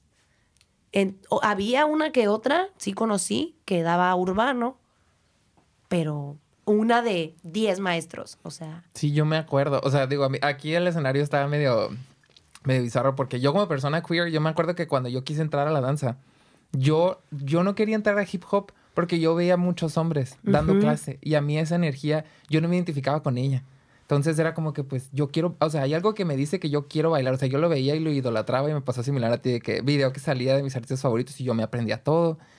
Pero, o sea, yo no le saqué mucho la vuelta al urbano porque eran puros hombres y veía esa energía y era como que pues yo no yo no quepo en ese espacio, pues. Y veía todas las maestras en, en jazz, en contemporáneo y así como que pues no- hay una distancia ahí, Sí. pues. O sea que fue difícil para ti abrirte camino en En estos otros en- géneros. Sí. Ajá. Sí, totalmente. Eh, por ejemplo, ahora que yo mencioné los Hills, aquí había clase de Hills, pero era un maestro. De la comunidad, obvio, pero era un maestro. No era una figura femenina dando una clase de tacones. Ok. O sea, ese nivel A de que había un, un hombre dando clase de heels. Digo, Sí. Entonces, cuando yo entro a este mundo de los tacones, eh, me encuentro, con- eh, conecto como con esta parte femenina mía, que yo sabía que la tenía, pero no sabía cómo trabajarla, porque todos mis mentores eran hombres. Ok. Yo no sabía Wow. cómo, o sea, ellos qué me iban a decir de ser femenina, o sea, Sí, sí. ¿sabes? O de ser sensual, o de... y para Todo este eso. tiempo tú ya tenías bastante tiempo entrenando con puros maestros hombres. O sea, ¿cómo, ¿cómo abordar eso? Pues, ¿cómo empezar a encontrarte ese lado femenino? Yo creo que ya fue, eh, ya fue tarea un poquito más personal, o sea, Sin duda. Yo, Cintia, a ver, ok, sí está padre que, que tú puedas transformarte en un vato si tú quieres bailando, pero ¿cuándo vas a expresar tu lado femenino? O sea, ¿en qué momento? ¿En qué momento? ¿En qué momento? Eran maestros hombres y el 90% del alumnado eran mujeres. Entonces, cuando yo empiezo a dar clase y yo me doy cuenta como de esto, decía, Qué bizarro. Sí, o sea, ¿cómo las ayudo? ¿Cómo le hago? O sea, ¿qué, ¿qué puedo hacer para que ellas no tengan que vivir esto que yo viví de primero encontrarme aquí y luego que ya puedan encontrar su camino un poquito más fácil, pues? Como que en la danza el conectar con tu lado femenino era algo bien raro. En, general, en En- el mundo, en Obregón, En- para pues ti, yo supongo tu que en contexto. Obregón, ajá, en mi contexto, era extraño. A la madre, me hiciste recordar que ese comentario se escuchaba en los pasillos. O sea, yo me acuerdo que en algún momento era como que eran un 80% morras, mujeres. Hasta y la todas fecha. bailaban como... ba- O sea, yo Ajá. recuerdo haber escuchado en algún punto que todas bailaban como hombres. Y era lo que escuchabas, pues, del hecho de que no tenían alguien que les dijera cómo, Sí. ex- cómo explorar su feminidad en la danza. Porque yo me acuerdo que eh, mi maestro sí ponía coreografías sensuales y sí nos daba tal vez este momento de explorar, pero como que solo podías llegar hasta cierto punto. Sí, Claro. e- era ajeno a- a- Todo. al maestro. sí. Y- Sí, y- sí. sí, todo. Es, mm, no vas a comparar la seguridad que te da que te dirija una mujer en este tipo de temas a que te dirija un hombre. O sea, sí puedes tener una idea y a lo mejor me sentí muy bien, pero falta algo. Sí, sí, había una capa que es imposible que... que- Falta que- algo totalmente. Ok. Y luego otra era que eh, lo vulgar estaba. Ay, es que esa morra, pues baila bien, pero es bien vulgar. Y yo, ¿para ti? Te encontraste con muchos tabús en ese tema. O sea, para empezar, yo me acuerdo en el reggaetón cuando se introdujo como clase. Era controversial entre de que hubo Sí. mucho tabú, mucho de lo que escuchabas, de lo que Porque hablaba la nos gente. tocó, eh, nos tocó cuando eh, se empezaron a dar clases de reggaetón aquí. O sea, no sé, esa, esa, esa clase no existía. O sea, es, ese no es un tipo de danza, solamente la música. O sea, tú puedes mezclar las danzas dentro de esa música como tú quieras. Eh, entonces se empieza reggaetón y pues obviamente estaba lleno de mujeres que querían perrear, pero podían perrear hasta cierto punto. Porque ya la que línea... hasta cierto punto. Porque la línea entre lo vulgar y lo sensual era muy delgadita. ¿Por qué? Porque los que te estaban liderando eran hombres. Mm, ¿Sí me explico? Entonces- sí. Cuando yo empiezo a dar reggaetón fue, a ver, mijita, si tú quieres ser vulgar, adelante. O sea, para mí la vulgaridad es depende de la educación que tú tienes. Ok. Sí, tú puedes algo vulgar, pero a lo mejor yo lo veo súper sexy. O sea, para mí a lo mejor es, ay. Y incluso también viene como un poquito de la envidia, de que yo quisiera ser así de libre, pero no puedo. Otra cosa con la que yo me he topado es que yo siempre he sido muy abierta en eso. Siempre he sido sensual y sexualmente abierta. Entonces, siempre era la mal vista, obviamente. Entonces, eh, cuando yo empiezo a, a- como a querer trabajar esto con mis alumnas, yo sí les siempre he querido darles este espacio de este es tu espacio, seguro, aquí así de esas, de aquí no sale nada, explórate, encuéntrate, cosa que a mí nunca me dieron, que yo lo tuve que explorar por mí solita. Y porque era algo que yo creo que, como les digo, yo ya lo traía, o sea, no, yo no fui una niña cohibida nunca, o sea, yo siempre fui extrovertida y siempre no me importa el que digan y eso pero como que lo perdí en algún punto de buscarme, eh, queriéndome ser como mis maestros. O sea, todo, la ropa ya, ya no me ponía chorcitos, ya eran los pants, ya eran los shorts aguados, ya era, que me encantan, pero se perdía ese lado. Y yo ahorita te doy las clases en calzones. O sea, yo llego a mi clase, me quito el pants y estoy en calzones. Y ni modo. Y les digo, ah, si quieren venir en calzones, vengan en calzones. Es su clase. Aquí nadie las va a juzgar. Wow, qué, qué suave tener ese espacio y ofrecerlo. Wow. Qué fuerte que, que estés generando ese espacio de que esto es tuyo, esa libertad, pues. Y si, Total. y, si, y si, si has pensado en eso, o sea, en... Porque yo agradezco mucho de esa libertad que a mí como alumno me diste. Del... Del aquí no pasa nada. Ey, ey, Ujú. aquí hay un... Sí, safe space. Aquí te puedes tú expresar como tú quieras. Aquí no pasa nada. Wow. Eso me lo dieron los tacones. Ok. O sea, el- sí, ya es, me- lo- yo me subía a los tacones y al principio era, "Eh, es una clase de tacones, solamente hago coreografías en tacones. Y luego es, pero es que yo aquí arriba me siento empoderada. Yo me siento empoderada por estar 10 centímetros más arriba que tú. Yo me siento súper sensual con estos tacones. Así traiga la ropa que traiga. O sea, me daban una seguridad que yo quería que todas experimentaran. Ok. O sea, yo decía, todo el mundo tiene que sentir esto hasta la fecha. O sea, hasta la fecha digo, dense la oportunidad un día de subirse a los tacones y estar en una clase. Y, si así vayas a caminar a la clase. O sea, no importa que no bailes. Neta te los pones y es otro mundo, totalmente.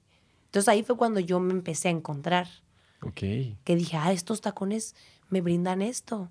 Entonces, a lo mejor por principio era, me voy a crear un personaje que cuando trae los tacones es la más perra. Y me los quitaba y ya, era yo, normal. Y después me volví ese personaje. Se fue mezclando. mitad Sí, ya la gente ya me veía como ese personaje. Ok. O sea, ya, ya me vieran sin tacones, ya era... Va. No, no, no era personaje entonces. No. No. era personaje. Fue mi manera de entrar. Sí, Fue mo, como manera de... Aquí voy a salir un poquito mi, mi realidad Ahí les voy auténtica y regreso, sí. Y también me costó, me costó ir a dar clase en calzones, me costó ir en un bralet, me costó, o sea, porque no estaba acostumbrada. Y luego al principio era yo en calzones y todas con ropa normal. Y yo era, a mí me gusta enseñar las nalgas, perdón. Pero era porque ellas, o, o ellas, o ellos, que yo estuviera en mi clase, pues no se sentía segura, pero era, siempre era, qué padre. Sí, no, si te ven debe ser admirable debe ser, ¿no? Y para mí es, pues, que tú puedes. O sea, ¿quién te está diciendo que no? Ok, Guau. ok. Totalmente. Sí. Guau. Así me pasa en mis clases, en las clases de Vogue, te lo juro que me pasa, que me dicen así como que, ay, es que se pasa mucho que toman la clase y se sientan enfrente y aplauden y todos, pero no lo hacen y es como que, ay, yo quisiera hacer eso Y yo. Date. ¿Y cómo por qué no puedes? O sea, ¿y cómo por qué no puedes? Porque la neta es una fantasía. Sí. Es un... Te, te deshaces de todo. Ujú. Y se puede, pues. O sea, y, y quién sabe qué será, porque a mí me pasó. O sea, yo, yo no puedo decir como, ay, ya encontré, esto era el, el pedo. Ujú. Pero quién sabe qué será ese que no te deja. Ujú. Pero el... Yo creo que eres tú mismo. Son tus propios bloqueos mentales. De- Yo de- creo que ¿de es dónde eso. vienen los bloqueos? De, Sí, o de sea, todo. películas, cultura, familias, amigos, Sí, escuela. o sea, por ejemplo, voy a tocar temas muy fuertes. Eh, eso que les digo, que yo Gracias. he tenido eh, una sensualidad, una sexualidad abierta y vengo de una familia súper religiosa. O sea, muy, o sea, muy. Mi mamá es ministra de que lleva al- el cuerpo de Cristo, de Cristo a los enfermos. Y por ejemplo, mi mamá, cuando yo le invito a verme bailar, me dice, voy a ver algo que no me va a gustar, o sea, verme en calzones, verme bailar sexy. Y si yo le digo sí, no va. Ok. ¿Ok? O sea, también tuve que Wow. yo romper todo eso. Ujú. O sea, de, ay, ay, es que Diosito, Diosito no me quiere ver así, eh, ¿sabes? Eh, eh, y es muy difícil. Yo hasta la fecha subo mis videos y tengo que o borrar los comentarios de mi mamá o bloquearle el video a mi mamá. Porque luego yo voy así, para los que no me ven, ah, traigo un crop top y un pantalón. Y para mí ando bichi. Ok. O sea, para mi mamá ahorita, es- uy, el escote. ¿Sabes? O sea, porque llego a su casa así, ¿y por qué vienes bichi? Y yo, Vieras como no me has visto clase. Sí, Vieras sí. No me has visto Traigo dando clase. mucho, sí, traigo de más ahorita. Y yo, de hecho, no me voy a quitar esto. Ah. o sea, yo sí tuve que desbloquear muchas cosas, pues. Ok. Que nunca fui, ay, Diosito, es esto. Es... No.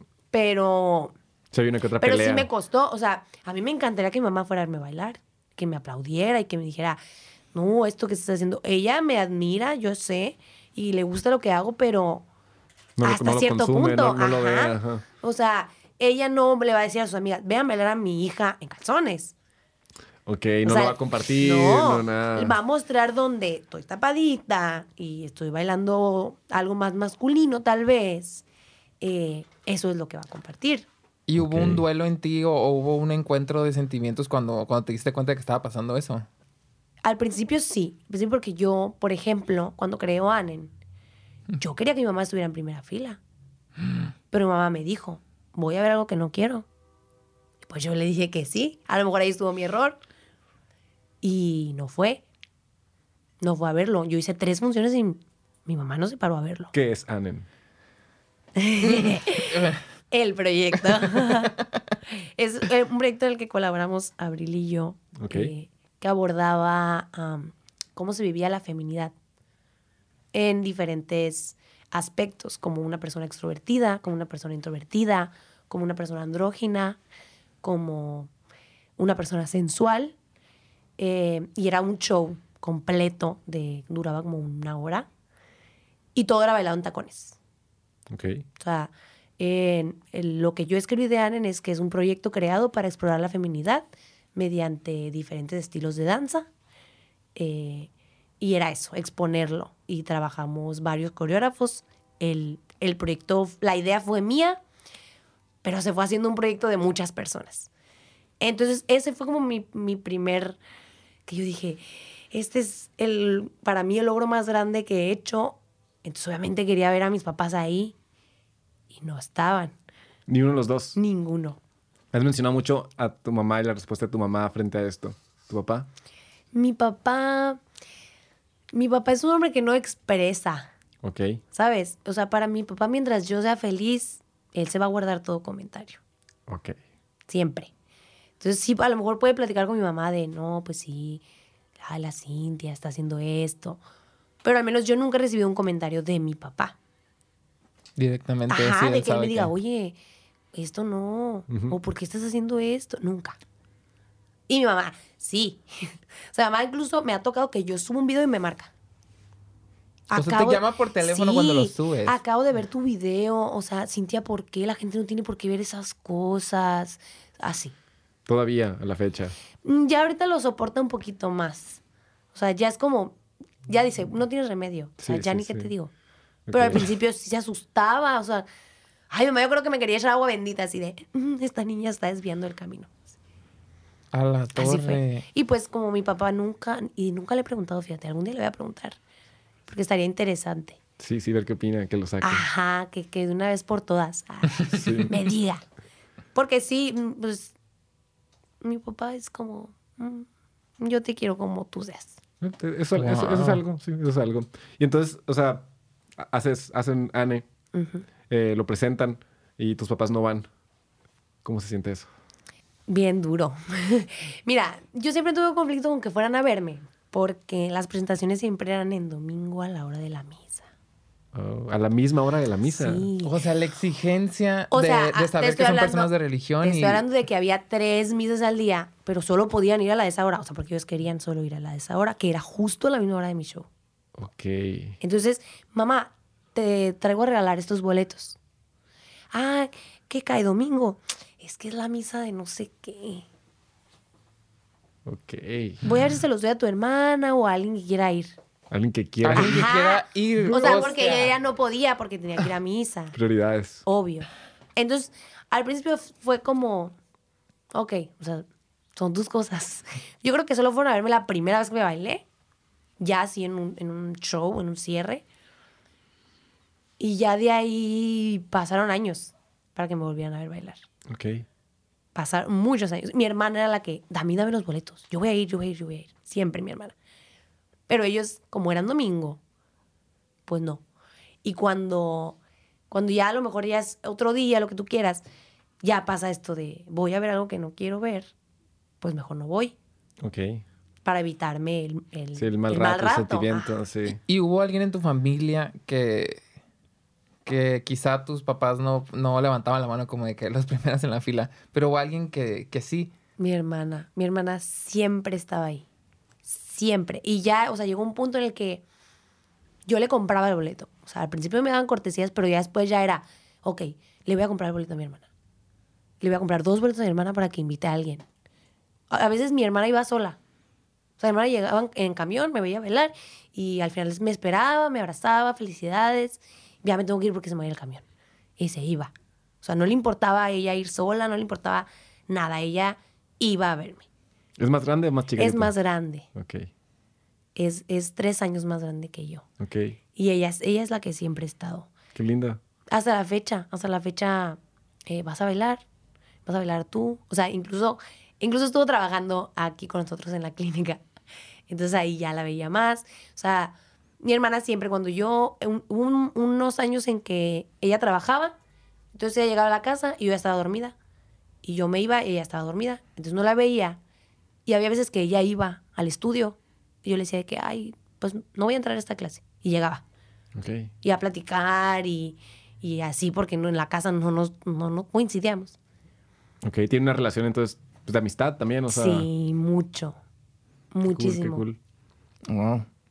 Quizá me, me voy a dar una curva aquí, pero volviendo un poquito a esto que fue Anen, que fue como el, el primer sh- el show, vaya. Él, él.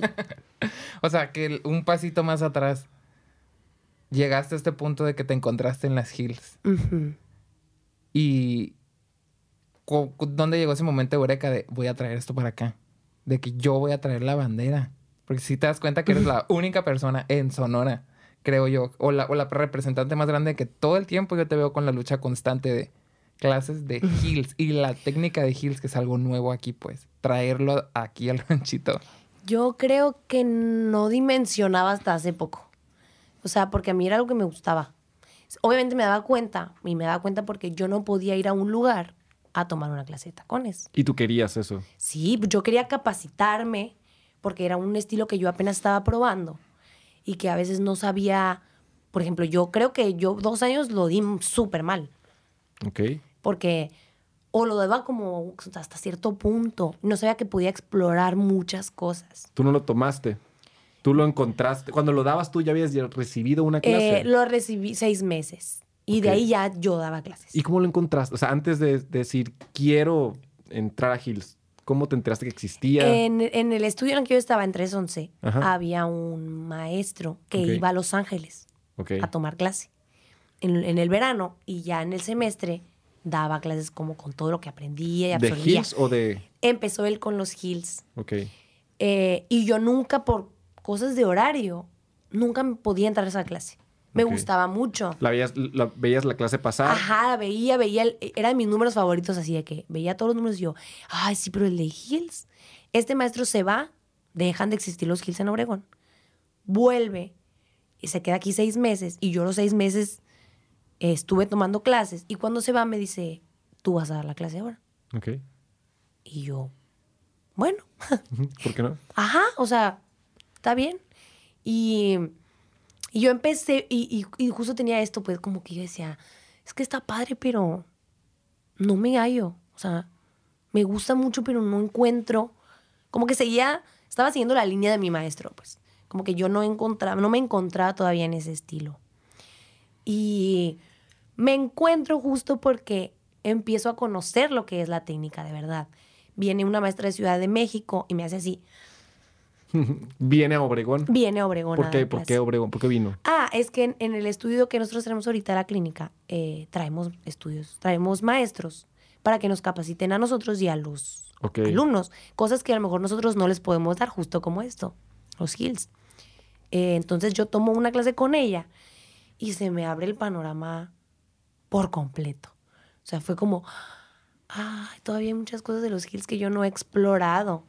Por ejemplo, los hills se mezcla mucho con el contemporáneo, con el ballet, con el jazz. Y yo tenía conocimiento de esas cosas, pero yo no sabía cómo los podía meter a los hills. Yo no sabía que se podía, para empezar. O sea, yo no sabía. Yo, yo bailaba lo que creía que se podía. Ok. Entonces ya cuando me doy cuenta de esto y empiezo a seguir maestras de Hills por internet y a ver todo, bla, bla, y ya me empiezo a sentir un poquito más cómoda en esta clase. Y justo la clase empieza a funcionar. Porque yo, eh, La clase que tú estabas dando. yo he bateado con los Hills mucho. O sea, de que hay veces que no va nadie a la clase. Hay veces que tengo llena la clase. Y a- así. O sea, un día llego y hay dos personas y un día llego y hay diez. Y un día llego y no hay nadie. O sea, porque también yo siempre he dicho que es una clase que no es para todos. O sea, si tú no estás dispuesto a romper un chorro de cosas, la clase no. Romper un chorro de cosas. De tu cabeza. Ok. Estas inseguridades de que, uy, para empezar, no sé ni caminar en tacones, ¿para qué voy a bailar? Y yo, pues para eso es la clase. Pues te voy a enseñar, literal te voy a enseñar a caminar y luego te voy a poner a bailar. O sea, no te voy a poner a hacer algo que, que no puedes. O sea, que tu cuerpo todavía no lo tiene. Pero es, no, no, los heels. Ay, es que mm, la rodilla. Ay, es que les da miedo encontrarse, les da miedo explorar eso. Porque a mí me ven y es que me encanta lo que haces y yo, pues ven a mis pues, a ver si clases. es. Ajá, o sea, aquí está el espacio siempre.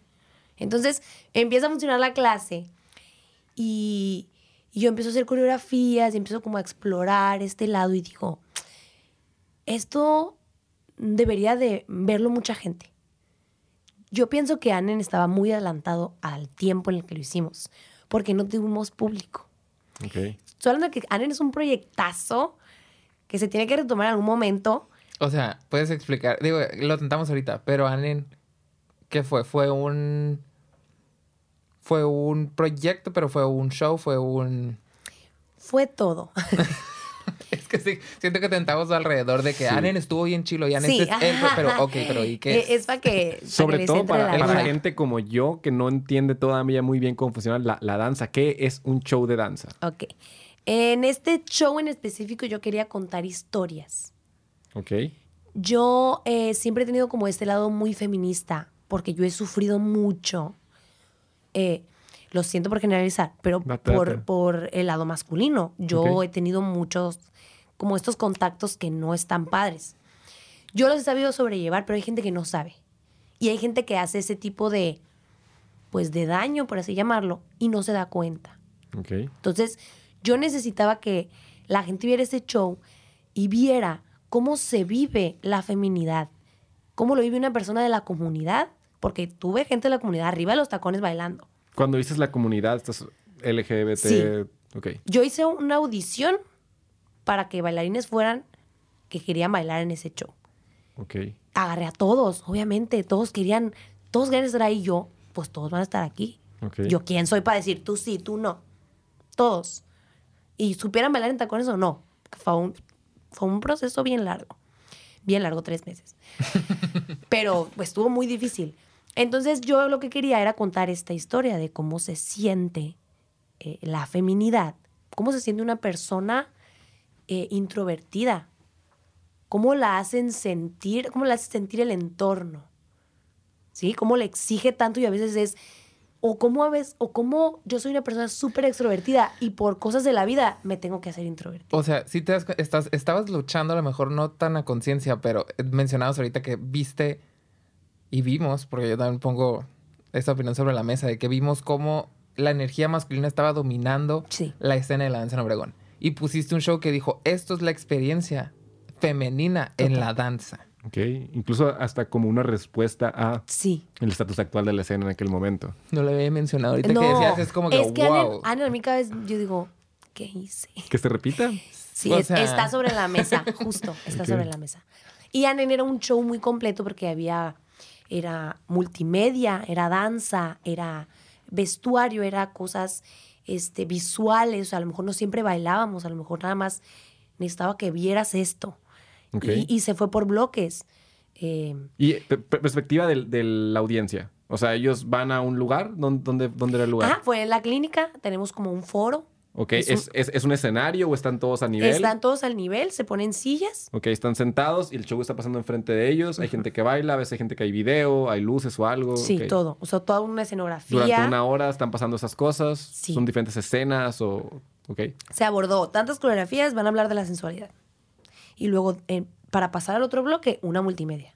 Para que la gente entienda que ya va a empezar va otro el tema. contexto de Sí. vamos a hablar de esto ahora. Ajá. Entonces empezaba todo ese bloque que también eran tantas coreografías. Y, y lo que yo hice entre mis bailarines fue detectar, tú eres introvertido, A ti te pongo... a tú vas a representar este bloque. El de introvertido, le ponía al introvertido el de introvertido. Ajá. Tú eres una persona sensual, tú vas a estar en este bloque. O sea, incluso hasta eso nos ayudó en la, en la imagen. Hicimos una sesión de fotos y era reflejar eso. Dios mío. O sea, era reflejar que yo era una persona introvertida, era reflejar que yo era una persona andrógina, era representar que yo era sensual. O sea, desde, o sea, estuvo planeado hasta eso. Que tú vieras y dijeras, ah, ok, está muy interesante. En aquel entonces, ¿en qué año fue? ¿2017? Eh, No. todavía antes de que yo... Fue 18. Es cierto, fue Son alrededor cuatro, de mayo. Sí, mayo. Mayo del 2018, es cierto, Ajá. porque yo en agosto del 18 fui... Mi métrica es Guadalajara. sí, ya. Fue en, Antes ese, o sea, fue en ese entonces que todavía esos temas eran súper tabú. Ok. O sea, que la gente no hablaba de esos temas. Y yo fue, sí, la gente tiene que escuchar esto, la gente lo tiene que ver. Y, y fue Sí, un proceso... y hay un pequeño paréntesis. Ahí es cierto que la gente no hablaba de eso. Y ahorita la gente habla de eso. Pero no empezaron a hablar de la nada. Ah, empezaron a hablar totalmente. porque pasaban cosas como esas. Que aunque no hubiera público, unas dos, tres, cuatro, cinco cabezas salen puf, explotadas. Y empiezan a traer ese tema al mainstream. Yo justo, yo nunca, nunca fue como, "Mm, nadie vino. Fue, vino la gente que tenía que Ujú. venir. O sea, la gente lo vio y la gente entendió lo que tenía que entender. Y yo me doy por bien servida. Ok. Y fue un procesote, porque los bailarines de repente me decían, es que no conecto con lo que estoy bailando.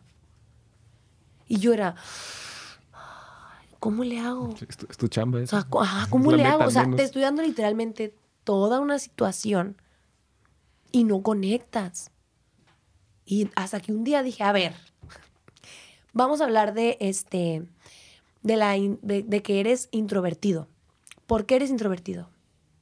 ¿Qué te hizo ser introvertido? ¿Qué, ¿En qué cosas eres introvertido y por qué? ¿Qué te hicieron? ¿Qué te dijeron? Wow, ¿qué te hicieron? O sea, ¿qué te hicieron, pues? ¿Sí te y, das cuenta? y justo empiezo, en ese momento la verdad es que no me acuerdo qué les dije, yo, yo hablo y el universo habla a través de mí. Se sabe. Y, y, y les planteé una situación. Dime que eh, tú no has estado en este, en este momento y te han dicho esto y te has visto esto y te has sentido de tal manera. A la bestia, sí. Mis bailarines. No mames, sí. Eso es lo que quiero que hagas. Eso es lo que quiero que reflejes. Te salga la coreo, no. Eso quiero que reflejes. Pero tuve que llegar a tocar esos puntos que a veces tenemos bloqueados. A veces tenemos muy bloqueadas esas cosas porque pues, no nos conviene estarlas pensando, obviamente. Sí, sí, sí. Entonces fue un procesote y fue también un... Yo creo que el último show yo terminé llorando y, y, y no de algo bueno. O sea, yo no terminé- crees, sí terminaste. Yo, yo estoy a, atestiguo el- punto, estoy a punto de cancelar el último show porque mis bailarines no me ayudaron a vender boletos. Y hacer un show cuesta. Entonces, yo tenía que, yo lo único que quería era pagar lo que tenía que pagar, no me importaba nada más. Y ellos me dicen, sí, hay que hacer una tercera función, vamos a vender boletos. Una hora yo creo antes de empezar el show, todos, aquí están los boletos, no vendí ninguno. Y yo exploté. Y yo les dije, no puedo creer que crean que Anen es mío y que yo me tengo que encargar de todo. Cuando llevo tres meses dándoles Anen así, es de todos. Ustedes, ustedes son Anen. Ustedes, ustedes lo hicieron. Yo puse la semilla y me dejaron la chamba por completo. Entonces yo, así llorando, o sea, no les reclamé, pero les hice ver eso. Ah, les hago ver eso, me ven llorando, me ven destruida y empiezan a vender boletos. y la función se da, pero yo ya estaba, ¿cómo, ¿cómo le hago? O sea, lo cancelo y dime qué te pago. O sea, ¿qué te tengo que pagar aún por, o sea, porque montaste todo? O sea, literal, ya, ya íbamos a presentar. Dime qué tengo que pagarte, pues ya lo voy a cancelar, vemos qué hacemos para sacar ese dinero. Y yo así de que, en un llanto, así en un estrés. Y mis bailarines, no, no, sabía que Anen eran nosotros. Total. Y yo, te lo puse en la cara y eh, la incluyo. la incluyo porque yo, es más, el nombre tú lo pusiste, creo. Ya. o sea, eh, Anen es nena al revés. Mm. Entonces yo le decía, quiero que se llame de una manera como muy universal. Me gustó mucho cuando él planteó nena, porque nena es una palabra que se usa para todo. Eres bien nena. Ay, la nena está. O, ah, la nena. ¿Sabes? O sea, hay muchas maneras de utilizar esa palabra, pero no me gustaba que dijera nena. Entonces, en una junta creativa, no recuerdo si fue Abril o fue Sofía, otra amiga, y dijo, y al revés, Anen. Sí, yo me acuerdo que yo estaba picando costillas de que nena, o sea, la universalidad de que cualquiera puede venir a, Cada quien le va a otorgar la connotación que quiere a nena. Y, me acuerdo de Sofía Martínez, excelente bailarina, increíble aquí también de Ciudad Obregón. Este, el shout a la Sofía Martínez, si quiere que esté. Sofía dijo, ¿y por qué no lo pones al revés? Y fue... Ajá, y fue, ah... O sea, y te habló que él estuvo en todas las juntas creativas. Yo creo que fue la primera persona que yo le platiqué el proyecto y que me dijo, sí, y no se dio cuenta de que también era suyo hasta que me vio llorando.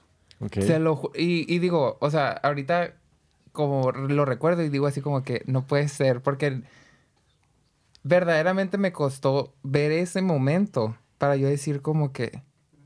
Y digo, no, no por comparar, todos obviamente pusieron su cuchara, pero o sea, yo yo sé que acompañé a Cintia en cada segundo. Fui la primera persona a la que se acercó. Oye, tengo este concepto, lo rebotamos, vemos, metemos multimedia. Claro que sí. Oye, y yo llegaba con Cintia, vamos, y vamos a hacer la imagen, vamos a hacer la campaña. Yo estuve en cada paso, pero yo estaba trabajando hacia ella, pues. O sea, él sentía que estaba trabajando para mí. Y yo no. O sea, para mí fue, yo no puedo hacer este proyecto sin abril. No puedo, o sea, no hay manera, en mi cabeza no, yo no lo puedo hacer. Entonces, por eso se lo platico, por eso se lo comparto, por eso le digo, va, hay que hacerlo pero como, pues no sé si, fue que había una paga de por medio, porque pues yo le pagué por su trabajo. Eh, igual le faltó nomás comunicarlo, igual le quedó, quedó dentro de ti la idea y no, no les total, a lo mejor no fue como... Lo hubieras bailado para decirles, pues... Me faltó bailarlo, es, verdad. no sé bailar suficiente. Cuando venga la, la, segunda parte lo voy a... primero voy a bailar. Una junta de negocios y lo sientas y les bailas, ¿no? ¿Qué con les el PowerPoint atrás. ¿Y yo qué les parece lo que acabo de hacer? Ok. Sí. Totalmente. Suena interesante. Entonces, ese, ese, fue donde eh, encontraste los Hills y todo eso. Y incluiste Hills en esto, pero este fue el primer proyecto ya creativo que es, un, es arte crudo. Es arte, una bola esta de arte. Pasa esto, lo presentas, funciona a su manera, aunque no haya habido mucho público. Y de ahí has hecho otro proyecto de estos. La verdad, no me quedé con ganas de hacer algo. Okay. O sea, yo dije, este es el último show que yo hago en mi vida. O sea, porque fueron muchas cosas. O sea, había muchas cosas que decían, no lo hagas. O, yo lo quiero hacer de tal manera y no se podía. Y yo, no, es que se tiene que hacer de tal manera. Y, y después de eso fue, yo no quiero saber nada de shows, yo no quiero saber nada de, de dirección, no quiero saber, porque yo dirigí, yo coreografié, yo mm, hice todo, de todo un poco. Entonces yo quedé como muy harta de eso, ¿sabes? Como que dije, eh, una pausa. Pero empiezo a hacer estas eh, clases especiales que van dirigidas a algo. Vamos a tener una clase de tacones de tres horas que se va a dirigir a la sensualidad. Okay. Y vas a trabajar tu sensualidad, vas a explorar tu sensualidad en estas dos horas. Sí, o sea, en vez del show este que van la gente a consumir, ahí ya es algo interactivo. Algo más íntimo. tú, tú, vas a participar y, y, sentirlo por ti mismo, no te lo voy a enseñar. Sí.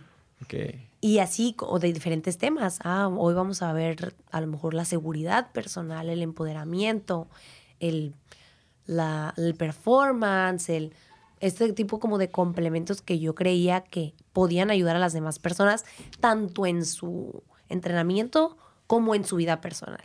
Porque yo quería que, yo siempre quiero que ellos sientan lo que yo he sentido. A mí los skills me liberaron por completo. Okay. O sea, a mí los skills me dijeron, tú puedes ser esta persona. sin que te importe nada. Ok. Y es lo que soy ahorita. Y te estás enfocando en Hills. Es ahorita sí, pero no tengo gente.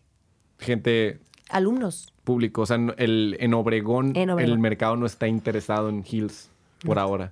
por ahora. Ok. Tiene su, como sus rachitas. Y ahorita no es un momento. Y ahorita es el momento en el que yo tengo todo más claro.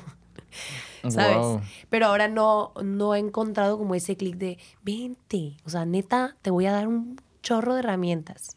¿Y qué, qué, qué se hace al respecto? ¿Qué planes tienes al respecto? Pues mira, por ejemplo, ahorita estoy- estuve dando un curso que nada más era los viernes y tengo tres personas. Y yo Ok. lo estoy dando todo con esas tres personas. O sea, yo estoy dando la clase como si tuviera 20 personas.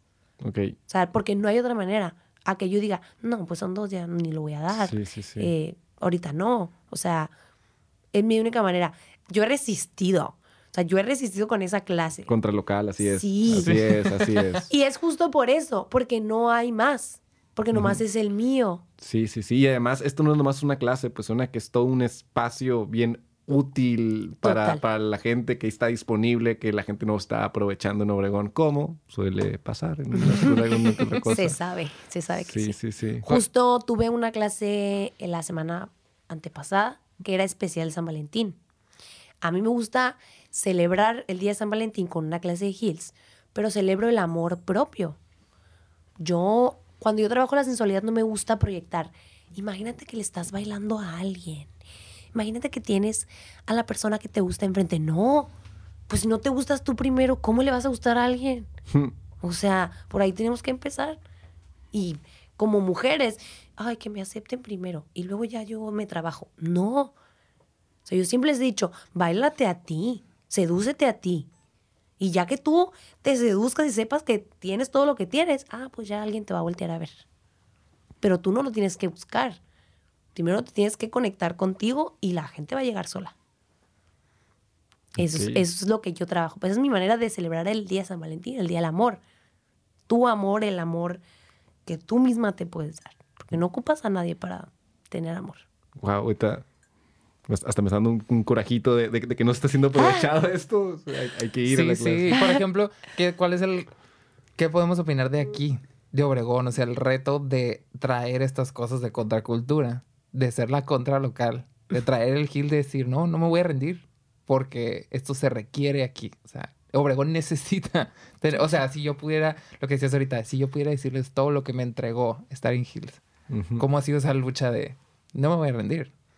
Pues eh, creo que también es algo muy personal. Si yo lo suelto, siento que me suelto. Mm, Siento que me abandono. Si yo, si yo suelto esto, es como decir, uy, no, pues. Sí, no hay alternativa, pues es no, está para está, mí no hay sí. opción porque yo sé que voy a dar con las personas correctas, en el momento correcto. Y si ahorita no hay una persona que necesita trabajar, trabajar lo que yo trabajo, pues ni modo. O sea, De que las hay, hay. Que sí. no estén llenos de otra cosa. Ajá, más bien que estén dispuestas. No hay gente dispuesta. O enteradas. Total. Y, y es que también este estilo tiene un tabú muy grande, que es la sensualidad. O sea, hay gente que todavía sigue viendo los hits porque creo yo que así se dio a conocer por algo sensual. Pero yo te puedo bailar un trap en heels y no necesariamente tengo que ser sensual. Soy sensual porque yo soy una persona sensual, pero el movimiento tal vez no tiene que ser de esa manera. Ok. Entonces, eh, yo, yo eso he sentido. El momento en el que yo suelte esto, me solté. Entonces ya no tiene validez todo lo que yo te estoy platicando, si yo lo suelto. ¿Y lo has visto, esto mismo en los hills o las escenas relacionadas, fuera de Obregón? ¿Cómo, cómo funcionan? ¿Cómo están? ¿Te ha tocado viajar y ver cómo allá si, si funcionan o, o- o qué, de qué manera diferente funcionan? Funciona en todos lados. Ahorita justo este año, los Hills ha sido algo que en México, como país, se fue para arriba.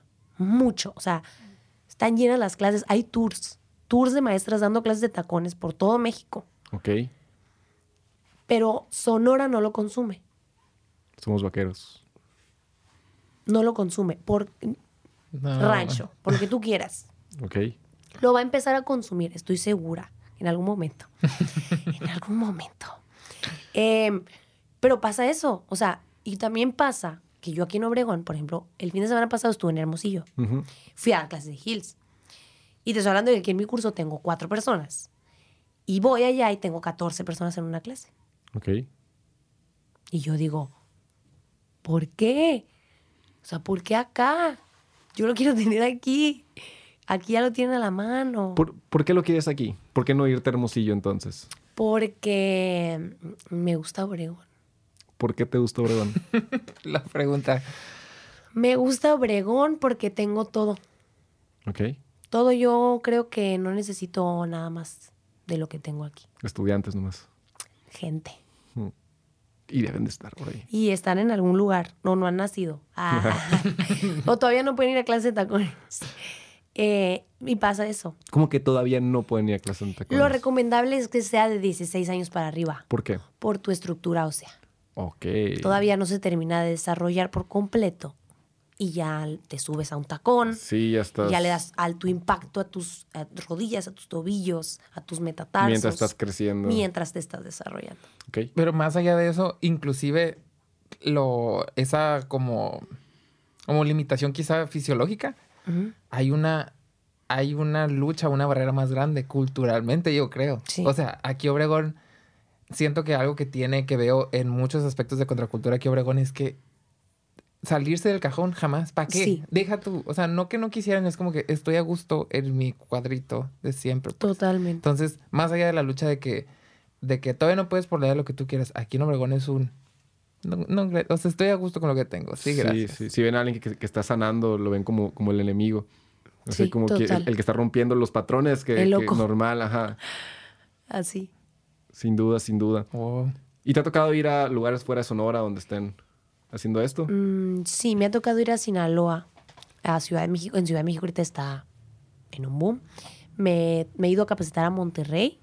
En Monterrey estuvo muy padre porque hicieron un nacional de hills, como un encuentro nacional de tacones. Y fui. Y también fue el- un shock y un aprendizaje muy grande, porque justo yo tengo que buscar estos espacios para entrenarme, porque aquí no lo tengo, ni siquiera en el estado. Entonces yo ya tengo que salir de mi estado a capacitarme en esto. Ok, ok. O sea, si quisieras seguir aprendiendo aquí mismo, no pudieras. O sea, No. necesitas O sea, necesitaría a salir. lo mejor comprar tutoriales. Y es muy diferente Sí. consumirlos a que una persona O esté... eh, tengo que armar un grupo que quiera pagar por traer a una persona. Mm, o sea, es oír o traer. Ajá. Ok. Wow. Y, si, y, si no, se- y si no están yendo a la clase normal, eh, está el peligro de Sí, obvio. producir eso. Total. O sea que eres punta de lanza en esto. O sea, porque genuinamente eres quien, quien está moviendo todo esto, pues. Y siento que algo que pasa mucho aquí, que me estoy dando cuenta, es que.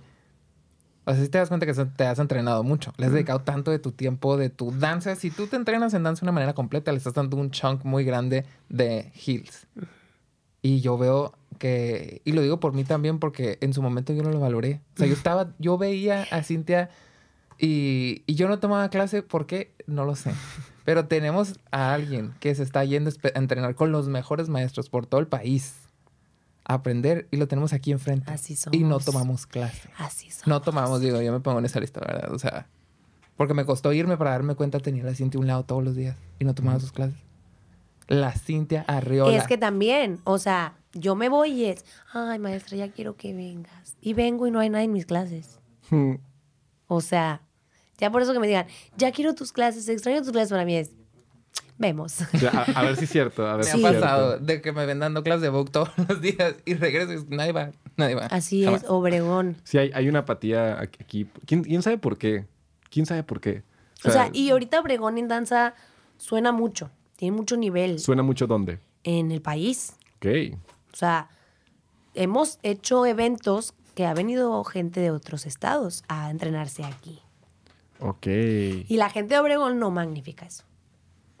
Sí, o sea, sea- Obregón, o sea, yo me acuerdo que fuimos, si no me equivoco, fuimos porque me tocó estar en ese grupo los primeros que fuimos a representar al estado y que del, en primer nacional que creo que nos aventamos, que fue creo que onceavo, noveno lugar, y luego Eh, fuimos sí. como a sexto, o sea, y yo la primera vez fue de, ¿de dónde salieron? ¿Quiénes son ¿De estos? quiénes son estos? O sea, estos estaba hacia- eh, como cociendo sin sonora, ¿sí me explico? Y nadie se daba Cocinando así, cuenta. y nadie se daba cuenta. ¿Estamos hablando de, de, de, de Hills o de No, de- danza? de en danza. danza, lo en que sea. danza general. Ok. Sí, nos tocó ir a competir a Ciudad de México en un evento, era de hip hop. Pero fue, ay, hasta fue, ¿dónde está Ciudad Obregón? o sea, ¿dónde queda eso? Y, y después fue, pues las redes, tú sabes que las redes ahorita pues, también padres porque conectas con mucha gente. Entonces, eh, mucha gente empieza a conocer Obregón por la danza. O sea que solamente Obregón no funciona solo para Obregón, porque para México en general funciona. Porque a nosotros maestros nos llaman a dar clase a otros estados. Porque hay, hay un nivel, porque hay un conocimiento. Pero eso no lo ve la gente de aquí. De aquí. Eso me pasó, o sea, cuando a mí me tocó ir a Guadalajara, yo estuve un semestre entrenando allá. Llego y me dicen de que, ¿de dónde saliste? Porque yo llegué así, yo llegué a mi primera clase, que fue de Vogue, by the way. Fue de que, ¿quién eres? O sea, ¿de dónde saliste? Y yo de que, ah, soy de, de- de Obregón. No mames, que eres de Obregón. O sea, yo así como que la gente ubica Obregón. gente de Guadalajara, maestros que, que genuinamente rompieron eh, a la escena nacional. O sea, dijeron así, hubo un antes y un después Sí. de, de esa generación, de esos maestros, de esos estudios. Que yo llegara y dije, eres de Obregón, no puede ser, y te topas con este, con este, con esta. De que, wow, este, ma- este maestro vino y dio clase aquí, lo amé, Ujú. así ahora lo sigo. Pero aquí no pasa eso. Aquí lo tenemos a un lado todo el tiempo. Pero allá, Guadalajara, ciudad topa así en, en la industria, admiro Obregón. Sí. Qué curioso. Y y aquí ni enterados. Ajá. Ni enterados. Y aquí, Sí, nadie es profeta en su tierra. Dijeron por ahí. Nadie es profeta en su propia totalmente cierto. tierra. Wow. Qué curioso. Y, y ahorita me entero me- que, que te vas a ir de Obregón Me voy ya en 11 días a vivir. a vivir ¿A dónde? a Ciudad de México. Ok, a, a seguir a tu siguiente paso de Sí, eh, ahorita estoy en una etapa en la que mm, siento que quiero o algo más que dar clase. En Obregón, pues por ser ciudad pequeña, solo puedes dar clase. Ok. Eh, Me ha tocado trabajar tal vez con algunos artistas locales, salir en sus videos o así, pero es uno entre uno al año, yo creo, a lo mucho. Ok. Y por una paga, Sí, es más favor y participar que... eh, sí, te hago el paro, pues ahí voy. Eh, por la experiencia, en Obregón es por la experiencia. Entonces, eh, bueno, Obregón ya me dio esa experiencia. Ahora la voy a vivir a las grandes ligas, donde por una chamba me puedo sostener un mes. Donde hay diario castings para todo, comerciales, eh, mm, videos con artistas, giras, un show y aparte puedes dar clase. O sea, allá es mucho más amplio. Hay una industria, un ecosistema que lo soporta. todo allá, pues es que ahí ahorita es el punto, pues Ciudad de México. Entonces digo, ok, me quiero ir, quiero ir a probar, quiero ir a triunfar y en algún momento lo voy a traer a mi ranchito.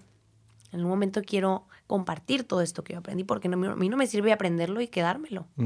Yo soy de las que lo recibo y, lo doy. Sí, sí, sí. Incluso ahorita, al parecer, si estuviera la clase de Hills jalando mucho y tuvieras 20 personas todos los viernes, igual ni siquiera hubieras buscado irte. O sea, hubieras total, estado sí. atrapada aquí. Aunque justo también pienso que por eso no tengo tanta gente. Empecé a fallar yo tal vez un poquito internamente, como esta inquietud de, ¿y si me voy? Mm. Y sí. Entonces, pues tú sabes, atrás lo que vibras. Sí, ya- llevo rato con un pie afuera. Sí, ya tengo rato como, ah, como que me quiero ir, me quiero ir, me quiero ir. Entonces, pues la universidad empezó, mira, ya no tienes nada que hacer aquí, tus clases ya no están funcionando, pues ya vete.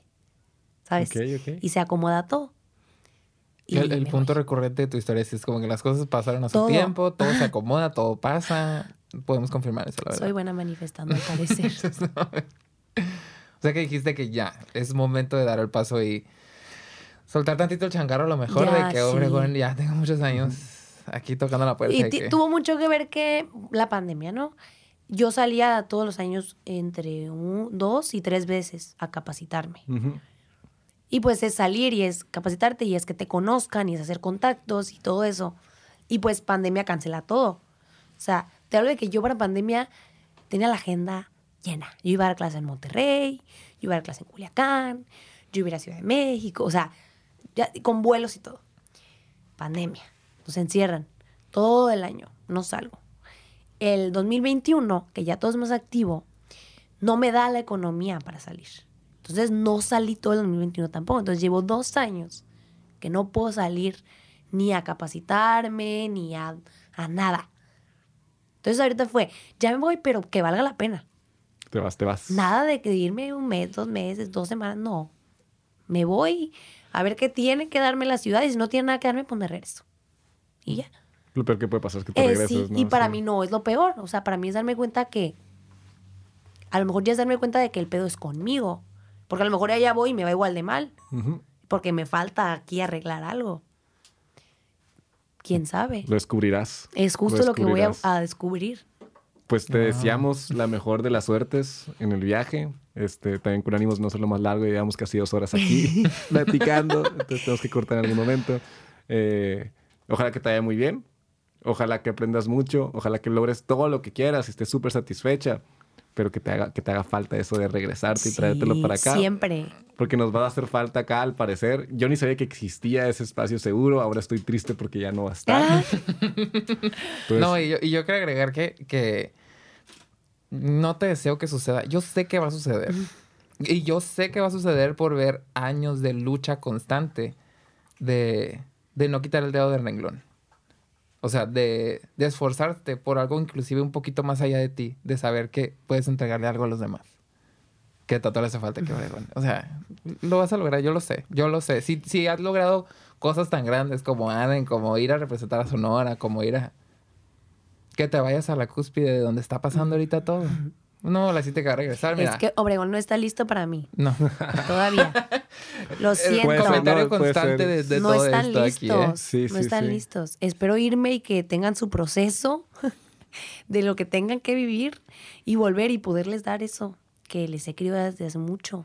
Pero- Ok, sí, lo acepto. Eh, eso de que tengan su proceso no pasa solo. Necesitan gente picando costillas, lo cual tú lo has sido siempre, al parecer. Y te vas a ir y alguien va a seguir picando unas que otras costillas y ojalá sea lo suficiente como O van para a que notar la ausencia. le- que le la van a notar. al menos. Ah, y pues esa era, ese era el es lo que teníamos, no lo aprovechamos. Pero mínimo puedes volver cada seis meses Sí, a tener una claro, masterclass claro. que no se les olvide. Sí, que aquí estoy, que aquí sigo. Perfecto. ¿Qué le pudieras decir a Obregón ahorita que, que vas para afuera? Si algo pudieras decirle, de alguna Mm. manera. Que aprovechen, que despierten. Están en su burbuja y ya. Siento que ca- cada persona Obregón es una burbuja. Y es difícil que compartan su burbuja. Y yo creo que todo el mundo aquí en Obregón y en todo el mundo tiene algo que aportar. Entonces, qué padre sería conectar todas las burbujas y lograr un objetivo. Estaría increíble. Pero tenemos miedo muchas veces. El miedo ahí nos tiene bien a gusto, en la burbuja. No, nadie rompa mi burbuja. Yo aquí estoy muy bien. Pero no se han dado cuenta que el día que la rompan van a suceder cosas increíbles. Tanto para ellos como para Obregón. Porque lo padre es que hay gente que lleva años chingándole porque Obregón sea algo. Entonces, cuando tú salgas de tu burbuja, Obregón ya va a tener el nombre. No te va a tocar esa de chinga, te va a tocar otra. Pero, pues qué padre que pudiéramos apoyar el consumo local. Me, me incluyo, a lo mejor yo sé mucho de danza en Obregón, pero no sé de otro tema. O sea, porque estoy en mi mundo de la danza. Entonces, eh, pues estaría padre mínimo empezar a voltear a ver. Ya te digo, no vayas, no vayas, no hay problema, pero infórmate. Infórmate de todo lo que está pasando. No sigas a la multitud. Síguete, escúchate. ¿Qué es lo que tú quieres? ¿Qué necesitas? ¿Hacia dónde vas? Tú, no todo el ganado, no tus amigos, no tu familia, no nadie. Porque eso es lo que a mí me costó mucho entender. Que yo quería algo y donde yo estaba nunca lo iba a lograr. Entonces tuve que salir. Y costó mucho, me costó amistades, me costó familiares, me costó todo. Pero no me arrepiento de nada de donde estoy ahorita. Y estoy segura que cualquier persona que se atreva se lo va a agradecer en algún momento.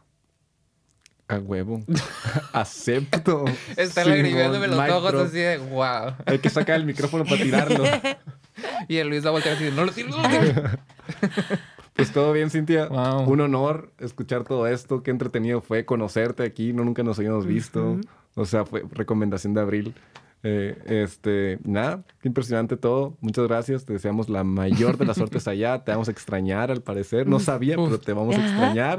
Eh, ojalá vuelvas y ojalá te traigas mucho.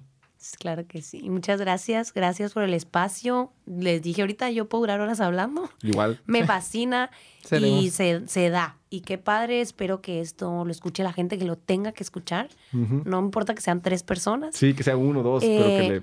pero que llegue, que no lo es, eh, no solo lo oiga, que lo escuche, que lo sienta, que se proyecte en cada palabra que dijimos. Y, y pues nada, gracias. Yo feliz y encantada de estar aquí. Gracias, Abril, siempre. Abril es la persona que más confía en mí, yo, más que yo, yo creo. Si yo algún día dudo, está la Abril ahí. Eh, Sí, sí, de que veo cualquier señal de duda así que a lo mejor yo no... Cintia, tú eres capaz de todo. O sea, qué pedo. Y yo, es verdad. Ah, Acepto, acepto. Acepto. Sí, y lo entiendo, si no fuera por abril, este, él pr- produce todo esto.